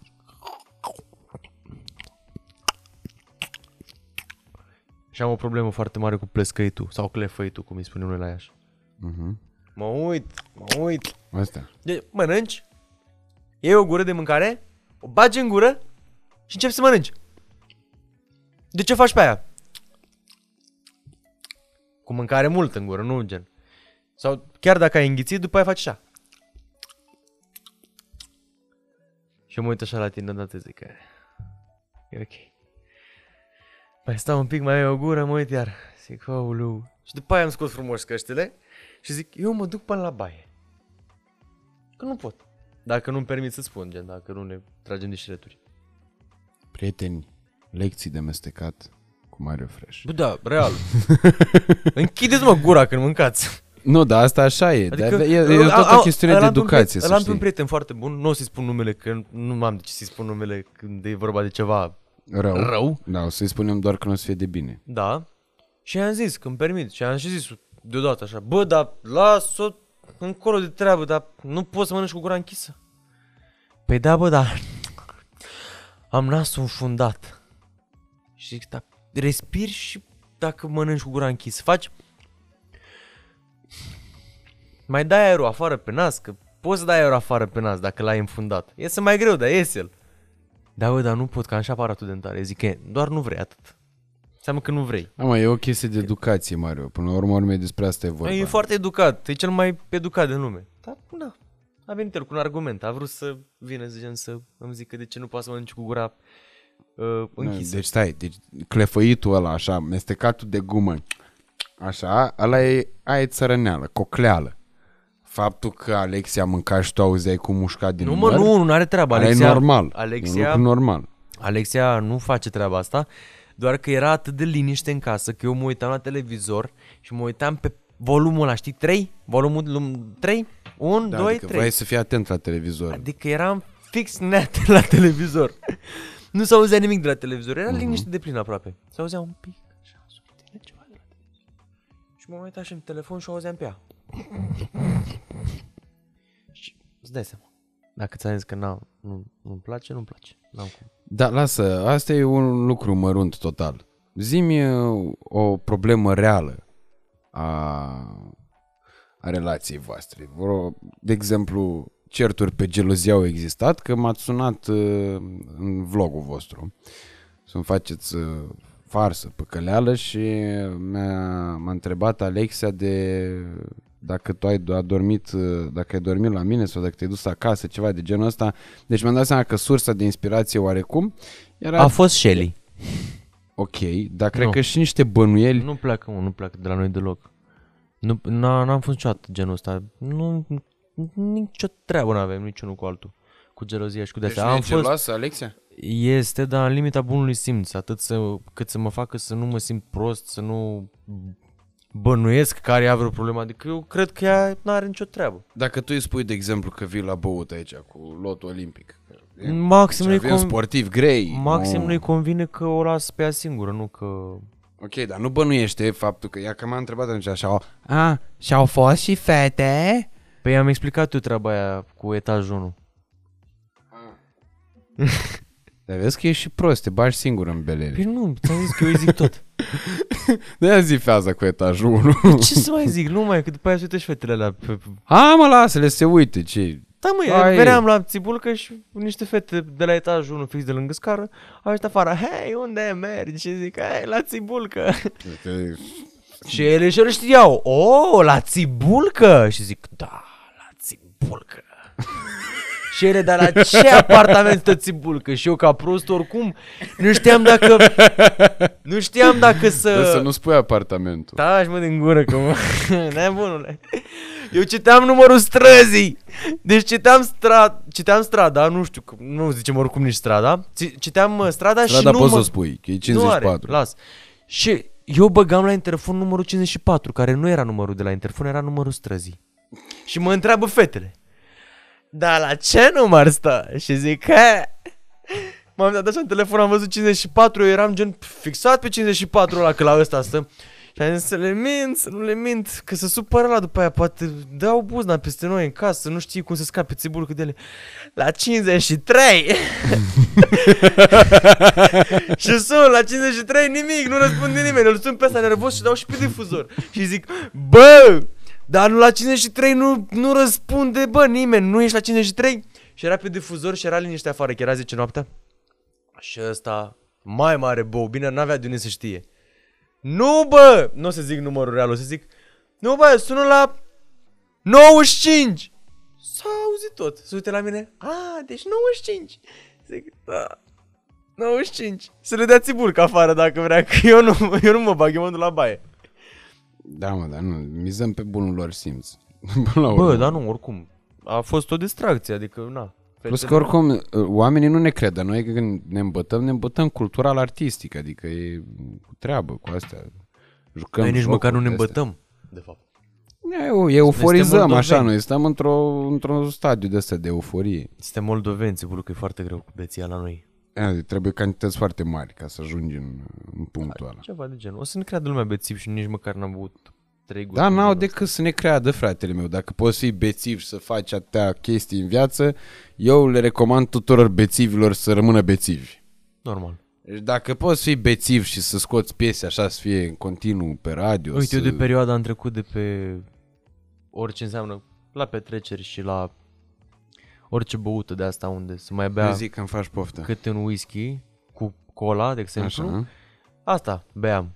Beam un cocktail, gen whisky, cola sau vodka cu cranberry sau ceva, știi? Whisky cola nu e un cocktail Un cocktail de băutură, gen, Ah, o amestecătură. ok, gen. Că ok. Nu beau whisky sec niciodată, că n-am cum, sau vodka seacă. Că nu te-ai uitat la Peaky Blinders Așa. Dacă te uiți, îți vezi că te apuci de băut whisky sec Toată lumea spune chestia asta Dar de când fac canto și fac ore pentru a-mi întreține vocea Mhm. și a o repara, pentru că am niște probleme, mi s-a dat un sfat să nu mai beau niciodată în viața mea tărie. Tot ce Bine, înseamnă Pun niște apă atunci în cazul ăsta tot ce înseamnă alcool uh, destul Etilic. de tare. Da, care să-mi uh, distrugă să-mi distrugă corzile. Bine, n-am voie să fac foarte multe lucruri pentru voce și ce crezi? Am început Le să faci. țin cont, am, am început să țin cont de ele și a început să se vadă o diferență destul de mare. Precum atunci când trebuie să mergi să cânti undeva, neapărat să te încălzești, măcar 10 minute, un sfert de oră. Să să te încălzești Bine, asta nu dacă la cânti, mișto. dacă ai, faci playback Poți Da, să nu te da. încălzești Da. Sau, de exemplu, să nu urli Mhm. niciodată.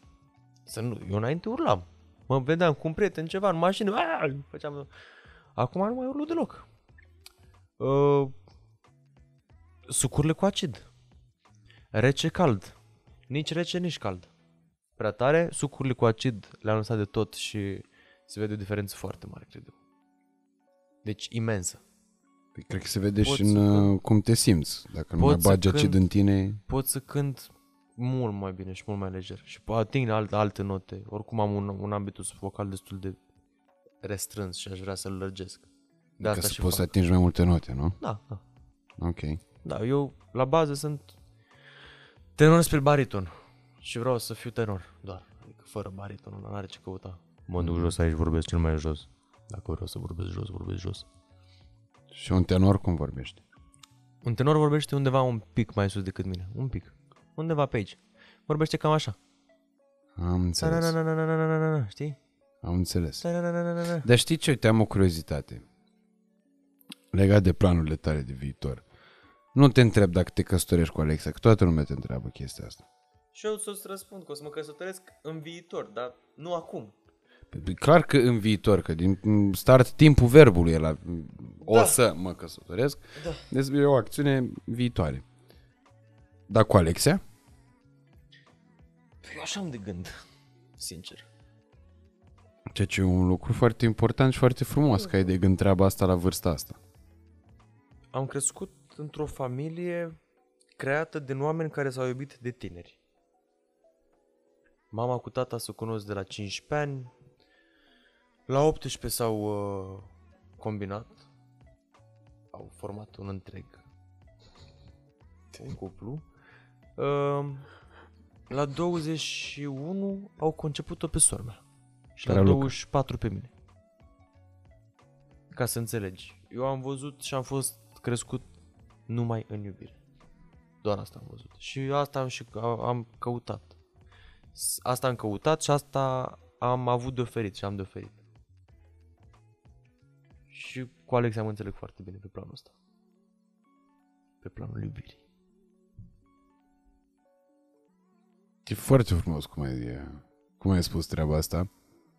Și e limpede că tu ești un om care are nevoie de multă iubire de primit și are și foarte multă iubire de oferit. Da, am foarte multe de oferit. Sunt câteodată chiar un pic prost. Că iubesc prea mult. Nu este vorba, nu spune problema de relația mea, Uh-huh. Nu, iubești oameni. relația în general, amoroasă da. cu Alexia, nu. Este vorba de câtă iubire dăruiesc oamenilor care nu merită. Am fost recent, bă, foarte uh, Dezamăgit. dezamăgit, da, și s- neplăcut surprins de foarte multe persoane din viața mea când s-a făcut ruptura aia, știi? Uh-huh. Foarte mulți oameni uh, m-au abandonat și i-am iubit foarte mult pe toți. Cei care m-au abandonat erau... Puteam să fac orice pentru ei. Puteam să fac aproape orice. Ce să Adică stai e- abandonat? Adică pur și simplu nu am mai vorbit Adică cu pur tine? și simplu de azi pe mâine nu am mai existat pentru ei. De azi pe mâine, gen. Astăzi suntem la o masă și mâncăm și îți ofer tot ce pot mai frumos pentru că eu aveam de oferit. Mhm. Ceilalți cu care stăteam aveau doar de primit sfaturi și lucruri frumoase din partea mea. Și am fost uh, părăsit, dar nu e nicio problemă, că înseamnă că așa e viața. Așa ne duce viața, înseamnă că nu trebuia să fim acolo. Oricum nimic nu e întâmplător, Mario, dar eu Nimic cred că întâmplător. toată treaba asta a reprezentat de fapt și de drept, dincolo de ajutorul uriaș pe care ți l-a oferit Alex, Antonia și așa mai departe, și de sprijinul și șansa uriașă pe care ai primit-o, cred că toată treaba asta cu ruptura a reprezentat cel mai mare pas spre dezvoltarea ta și în carieră și în viață, pentru că te-a maturizat, te-a călit, ți-a arătat cine sunt adevărații tăi prieteni, cine sunt oamenii care vor rămâne mereu alături de tine și sunt cam aia care erau și înainte de a te cunoaște uh, lumea largă, Da. Adică înainte de a deveni cunoscut, de fiecare dată va fi așa în, uh, în domeniul ăsta. Și uh, s-au schimbat foarte mult obiceiurile și modul tău de viață. Adică uh, noi am avut perioade în care nu ieșeam foarte des împreună, deși eram mai aici, în același loc. Da. Faptul că acum, s- vezi, uite, și prin contextul ăsta al pandemiei, ne-am apropiat mult mai tare ca oricând, am uh, început să petrecem mult mai mult timp împreună, uh, am făcut gașca asta foarte faină aici la București, care pentru prima dată ne-am închegat între noi, chiar dacă toți suntem din Moldova. Sau aproape toți. Dar ne-am închegat aici, ceea ce e Puternici. foarte important, știi? Da, da. Și cred că tu te-ai maturizat enorm. Adică Mario Fresh venit de la uh, Exatlon acum 2 ani, cu solo și cu da. primul contact cu celebritatea grea aia mare și Mario Fresh din 2021 M-am maturizat și m-am e dezvoltat. diferență huge.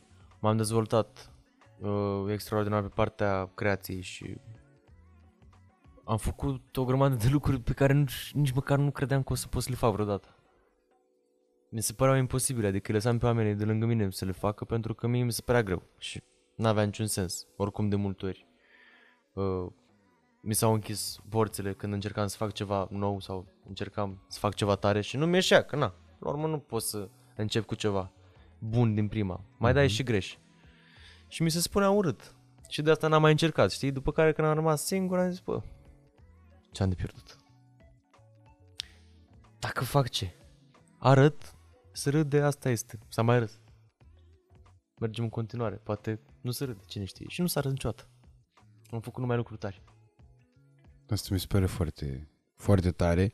Și chiar dacă se râdea, s-a râs de mine oricum de multe ori. Când am făcut greșeli. Și în public, și online, și TV, și offline. Doar între prieteni. Și am trecut Da, mă, peste dați greșeli f- inofensive, adică Da, și da. sunt Nu, mișto. că multe, multe m-au inhibat. Multe m-au inhibat foarte rău.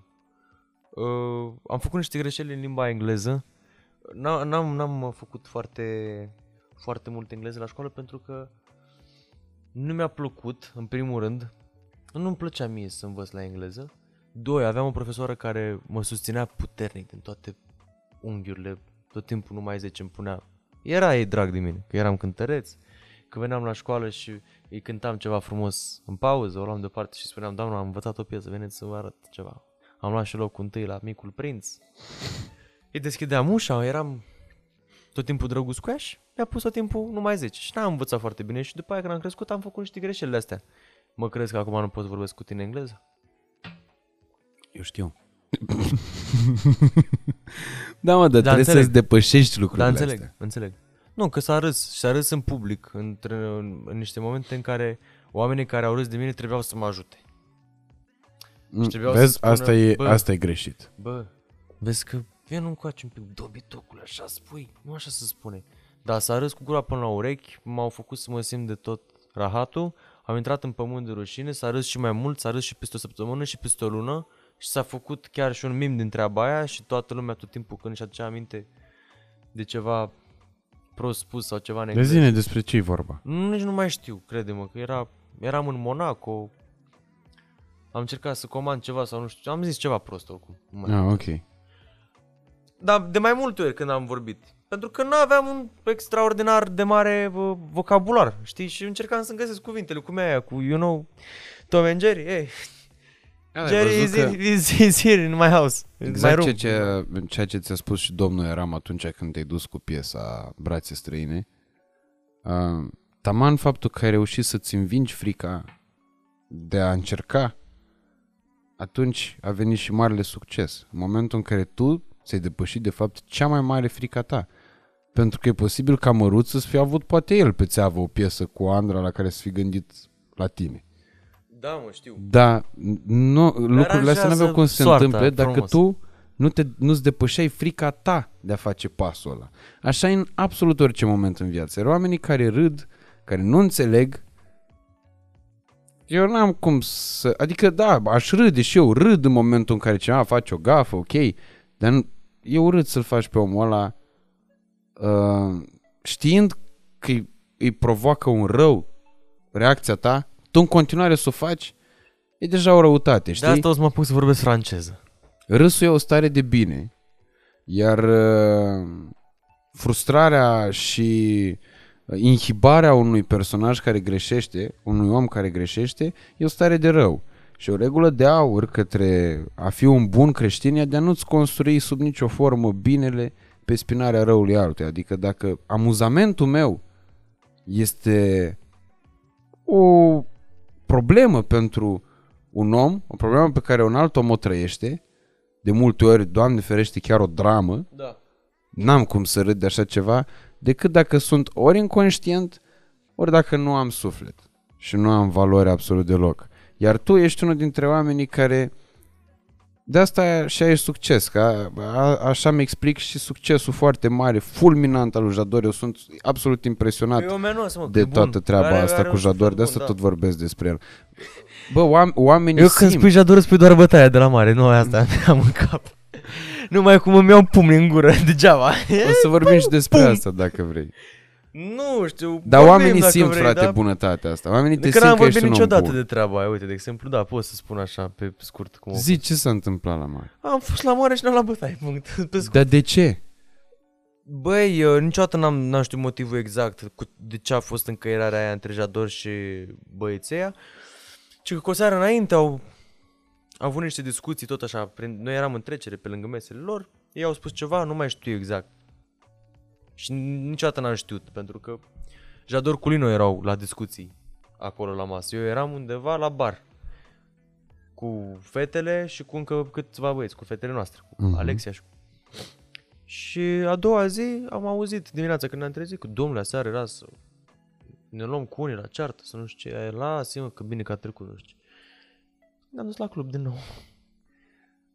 Ne-am distrat, ne-am petrecut și am plecat acasă și în fața clubului s-au luat aceiași băieți de Jador, eu eram în față cu tot grupul Mhm. și deodată aud că mă strigă prietena lui Jador. Mario, Mario. Și m-am întors și îl văd pe Jador cu patru băieți față în față. Erau toți așa puși. Frumos și el singur.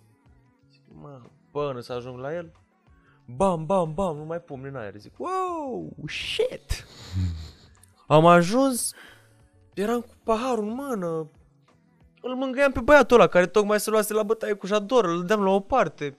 Nu înțelegeam care a fost, cum, că s-au băgat și bodyguard, zic, ok, hai mă acasă. Și l-am pe ăsta și ăsta urla la ei, îți dai seama de nervi, bă, ești un retardat, ești prost. L-am luat de gât, hai bă, acasă, treci repede acasă. Am mers 50 de metri și am auzit aici un fș, fș, lângă urechea mea și când m-am trus așa un pic, un pumn în față, am căzut pe jos. Și după aia, nu. Alte șuturi în cap. Superb. Asta se întâmplă când te duci în locuri frecventate de cocalari. Ne-am văzut după asta cu băieții, respectiv la poliție și am făcut un fel de pace, nu știu. Mai ales băiatul care a dat în mine mi-a spus că, bă, Eu te plac, eu ascult muzica ta, sunt Vrei fanul să tău, zic ca aia care ceva? te înjură.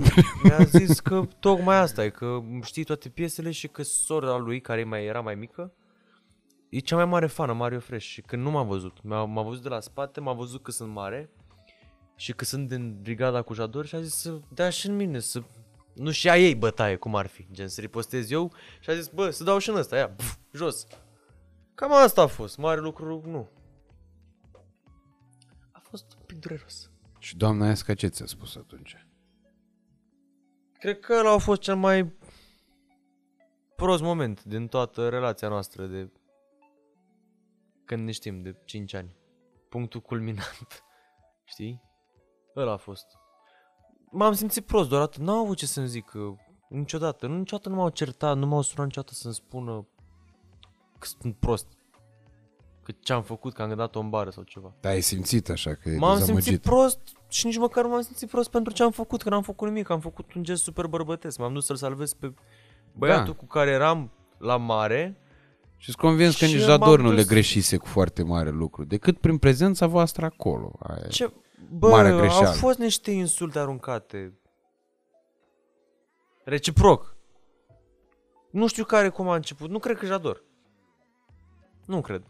Eu în nu-l fine. văd pe Jador să facă așa ceva în fine, niciodată. în fine, în fine.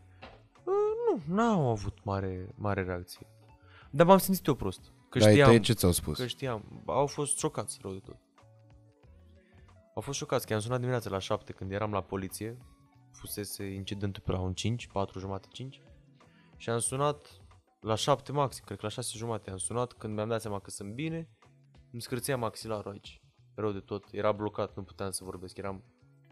Făceam așa în continuu și îmi pocnea. Și îmi pocnea până sus în ureche. Mhm. Dar am văzut că sunt ok, am văzut că îl mișc. Am făcut toate mișcările. Și am sunat și le-am zis. Dar cu zâmbetul pe buze. Sunteți... Ce faceți? Ce, ce, ce s-a întâmplat? Ce s-a... Haideți să vă zic ceva. Ce? Sunt bine acum, mă vedeți. Ce-ai pățit? Sunt bine. Am, s-a întâmplat ceva, pro, dar sunt bine. Și după ce le-am zis, au fost șocată, mai ales mama. Tata, tata meu pe aia, știi? O știi pe aia de la tata, când vine de la tata puternică? Mhm. Așa trebuie. Exact, da. Și așa mi-a trebuit. De atunci, eu cred că oricum nu o să-ți mai ardă de escapade de astea. A fost o ieșire proastă. Dar A fost o uh, ieșire proastă. Mario Fresh, la 22 de ani, e foarte fresh. Da. Mario Fresh la 30 de ani sigur va fi foarte fresh. Da, Dar o să-l mai cheme tot Mario Fresh? da. Sau se transformă în, nu știu, Mario simplu? Dar pe The Mutants o să-l mai cheme The Mutants? Da, În 10 ani? da. O să mai fii cu Motani? O să mai fii un Motan? O să Da, doar nu se transformă motanul în tigru sau în alte Păi, feline. nu știu, Rămâne sau- tot motan. Carla's Dreams. Da, da, știi de ce zic Sau de ma- Smiley, uite, de exemplu. Na. Știi de unde îmi vine Smiley ce o întrebarea să asta? fie supărat în 10 ani? Bă, culmea, a avut și momente în care a fost supărat Smiley. Da, dar tot a zâmbit. Și în piese a fost Tot supărat. a zâmbit.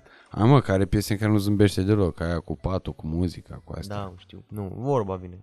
Nu, Nu mă o refer să doar spun. la faptul că uh, Fresh a fost numele tău de când erai copil, de când abia ai început în, uh, în industria asta. De asta te întreb. Nu, o să rămână fresh. Până... Nu m-am gândit niciodată dacă să-l schimb. M-am gândit dacă să mi-l pun în buletin, din contră. Serios? Da. Am văzut asta la Mikey H prima oară, după aia am văzut că a luat moda asta și a- o duce mai departe Dorian Hăț Popa. Uh-huh. Și acum m-am gândit, puta, cum ar fi să mă cheme Mario Fresh? Și Da, vrei să-l- să renunți la Gălățanu pentru Fresh? Păi vrei să te mint, Gălățanu este și un nume extraordinar. Este fix de podium. Gălățanu. Păi da, mă, dar e numele tău. Da, te las. E Ce? numele tău. Păi creez eu o nouă generație, Dar tocmai. Țibulcă e un Foarte nume frumos, șmecher. e un nume, nici nu sună deloc melodios. Păi Mulți nici îl stâlcesc. Gălățanu. Da, mă, dar Nu suntem- vrei să știi câte găleți mi-am Suntem o luat la singură școală? familie Țibulcă Până cunoscută. acum. Ei, bravo, vouă. Eu, de exemplu, am... Gălățanu de asemenea, nu mai cunosc niciun Gălățanu Păi în da, afară dar de am voi. foarte bine, am veri, am doi veri puternici. Cu siguranță o să facă un văr de-al meu un băiat ca să ducă numele mai departe. Lasă-mă pe mine să creez o nouă generație. Familia Fresh. Yes, familia Fresh. Oricum tot timpul, oriunde merg cu familia, mama Fresh, tata Fresh, așa îi strigă toată lumea. Nu-i strigă Miki, Claudia. Tata Fresh, vină un pic, vină. că- Așa îi strigă oamenii care nu-i cunosc. Sau oamenii Da. care îi cunosc. Și apropiații. De exemplu, uite, m-am gândit acum la Ursu, la managerul meu. Aha. Mama Fresh. Câteodată o strigă Mama Fresh, nu Pe, strigă pe Claudia. ursul nu-l cheamă ursul în buletin, nu? Pe ursul nu-l cheamă ursul în buletin. Asta e porecla. Da. Ok. Nici măcar nu-l cheamă Mădălin în buletin, îl cheamă altfel. Și noi îi spunem Mădălin Moșoiu, dar el este altfel în buletin. Și de ce îi spuneți? Că așa îl strigă copiii sau... Așa e numele de când era mic, gen. Așa a rămas. Îl strigau toți Mădălin și a- că așa am înțeles povestea, nu mai știu foarte bine. Nu știu că și noi aveam un coleg, un prieten pe care îl cheamă Constantin, dar el ne-a zis din, din totdeauna să spunem Cristi. Nu-i există. plăcea lui Constantin. da, primii ani ne-a mințit, știi? Adică nu ne-a zis povestea cu Constantin, abia când am văzut Pe actele, Ina, ne-am dat pe Ina seama. nu o cheamă Alexandra? Ba da. Da, mă, dar asta e un nume de scenă. Pe Ina o cheamă, o cheamă Alexandra în buletin și Ina doar pe scenă. Nu o cheamă Ina în buletin. Păi era tare să-și pună și Ina în buletin. Știi care e chestia? Dacă m- ne mai apucăm vreo 3-4 să schimbăm nume, după aia nu și mai schimbă nimeni, că nu mai e știre că ți-ai schimbat numele și nu-și mai schimbă nimeni. Stai tu Adevărat. liniștit. Bun. Dincolo de toate, zi ce planuri ai acum pentru viitor, pentru anul ăsta, pentru vara asta, că până la urmă urmei cu siguranță o să fie niște concerte, o să fie niște flow de ăsta de vară, ai niște piese de vară frumoase de scos. Mamă. Pă, Da, câte am? Am. Și le scoți acum vara? Da. Abia le aștept. Zine Scot. un titlu, un nume, măcar. Mă simt bine.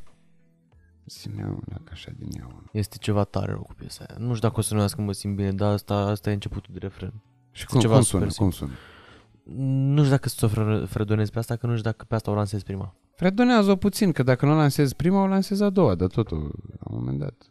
Mă simt bine mă simt, Vreau să mă simt bine cu tine și cu tine Fericirea e free, o poate avea oricine Trebuie doar să-ți o dorești și ai să vezi cum vine Mă simt bine, bine de tot tu, tu, tu, tu. Bine de tot, bine de tot Ce, ce stil e ăsta? Ce stil e ăsta? Mhm, Am cântat eu acum Funk. Funk este Bravo Păi știu că am fost la Funky Lounge. și Am atunci dat, nu vă știu. dau cu un funk vara asta de nu vă așteptați. Mă, că- Bă, Mario, ce să zic? Uh, Și mai am, mai am pentru toamnă niște tristețuri. Ai și tristețuri? Vai de cap. De alea nu ne cânta, nu ne întrista acum pe final. Da, ce pot să spun? Uh, sper să înceapă concertele. O să înceapă, bine, Sper nu o să să înceapă înceapă. cu stadioane și nu o să mai înceapă de alea pe la primării, dar o să, astea bă, cluburi și Bă, de astea nu vor știu. fi 100%. Nu știu dacă... Nu știu ce concerte vor fi, dar sper să înceapă ceva. Și sper deodată să-mi revin după primele concerte, că sunt sigur că o să dau un bară la primele concerte, pentru că e, e ca un... uh, De ce e ca, pornești cu ideea e asta? ca un exercițiu, mă, frate. Când cânti la pian, știi să Păi și ea cânti. bagă niște Când nu, exercițiu că Nu, mă, nu, nu e vorba... închidem camerele aici și Ei, tragi ei, un concert. Nu e vorba Și de gata. asta, e vorba să și duci concertul la, de la început până la final. Eu Ah. am avut un concert în octombrie, singurul pe 2020. Mhm. Bă, nu știam ce să vorbesc între piese cu oamenii. Că, Na, vorbești cu ei, faci să se simtă bine, le spui în alta, te prezinți, hei, eu sunt Mario Fresh, am venit asta să ne distrăm un pic, faceți spune, hei, gălăgie! Nu mai știam să vorbesc cu ei. Mă uitam așa, Lino făcea niște pr, pr, pr, poc, poc, poc, eu eram cu Lino pe scenă, ăla făcea la mișto, se cântă la plăcere fără diferențe, eu zic, bă, stai mă, ce vorbești, ești nebun.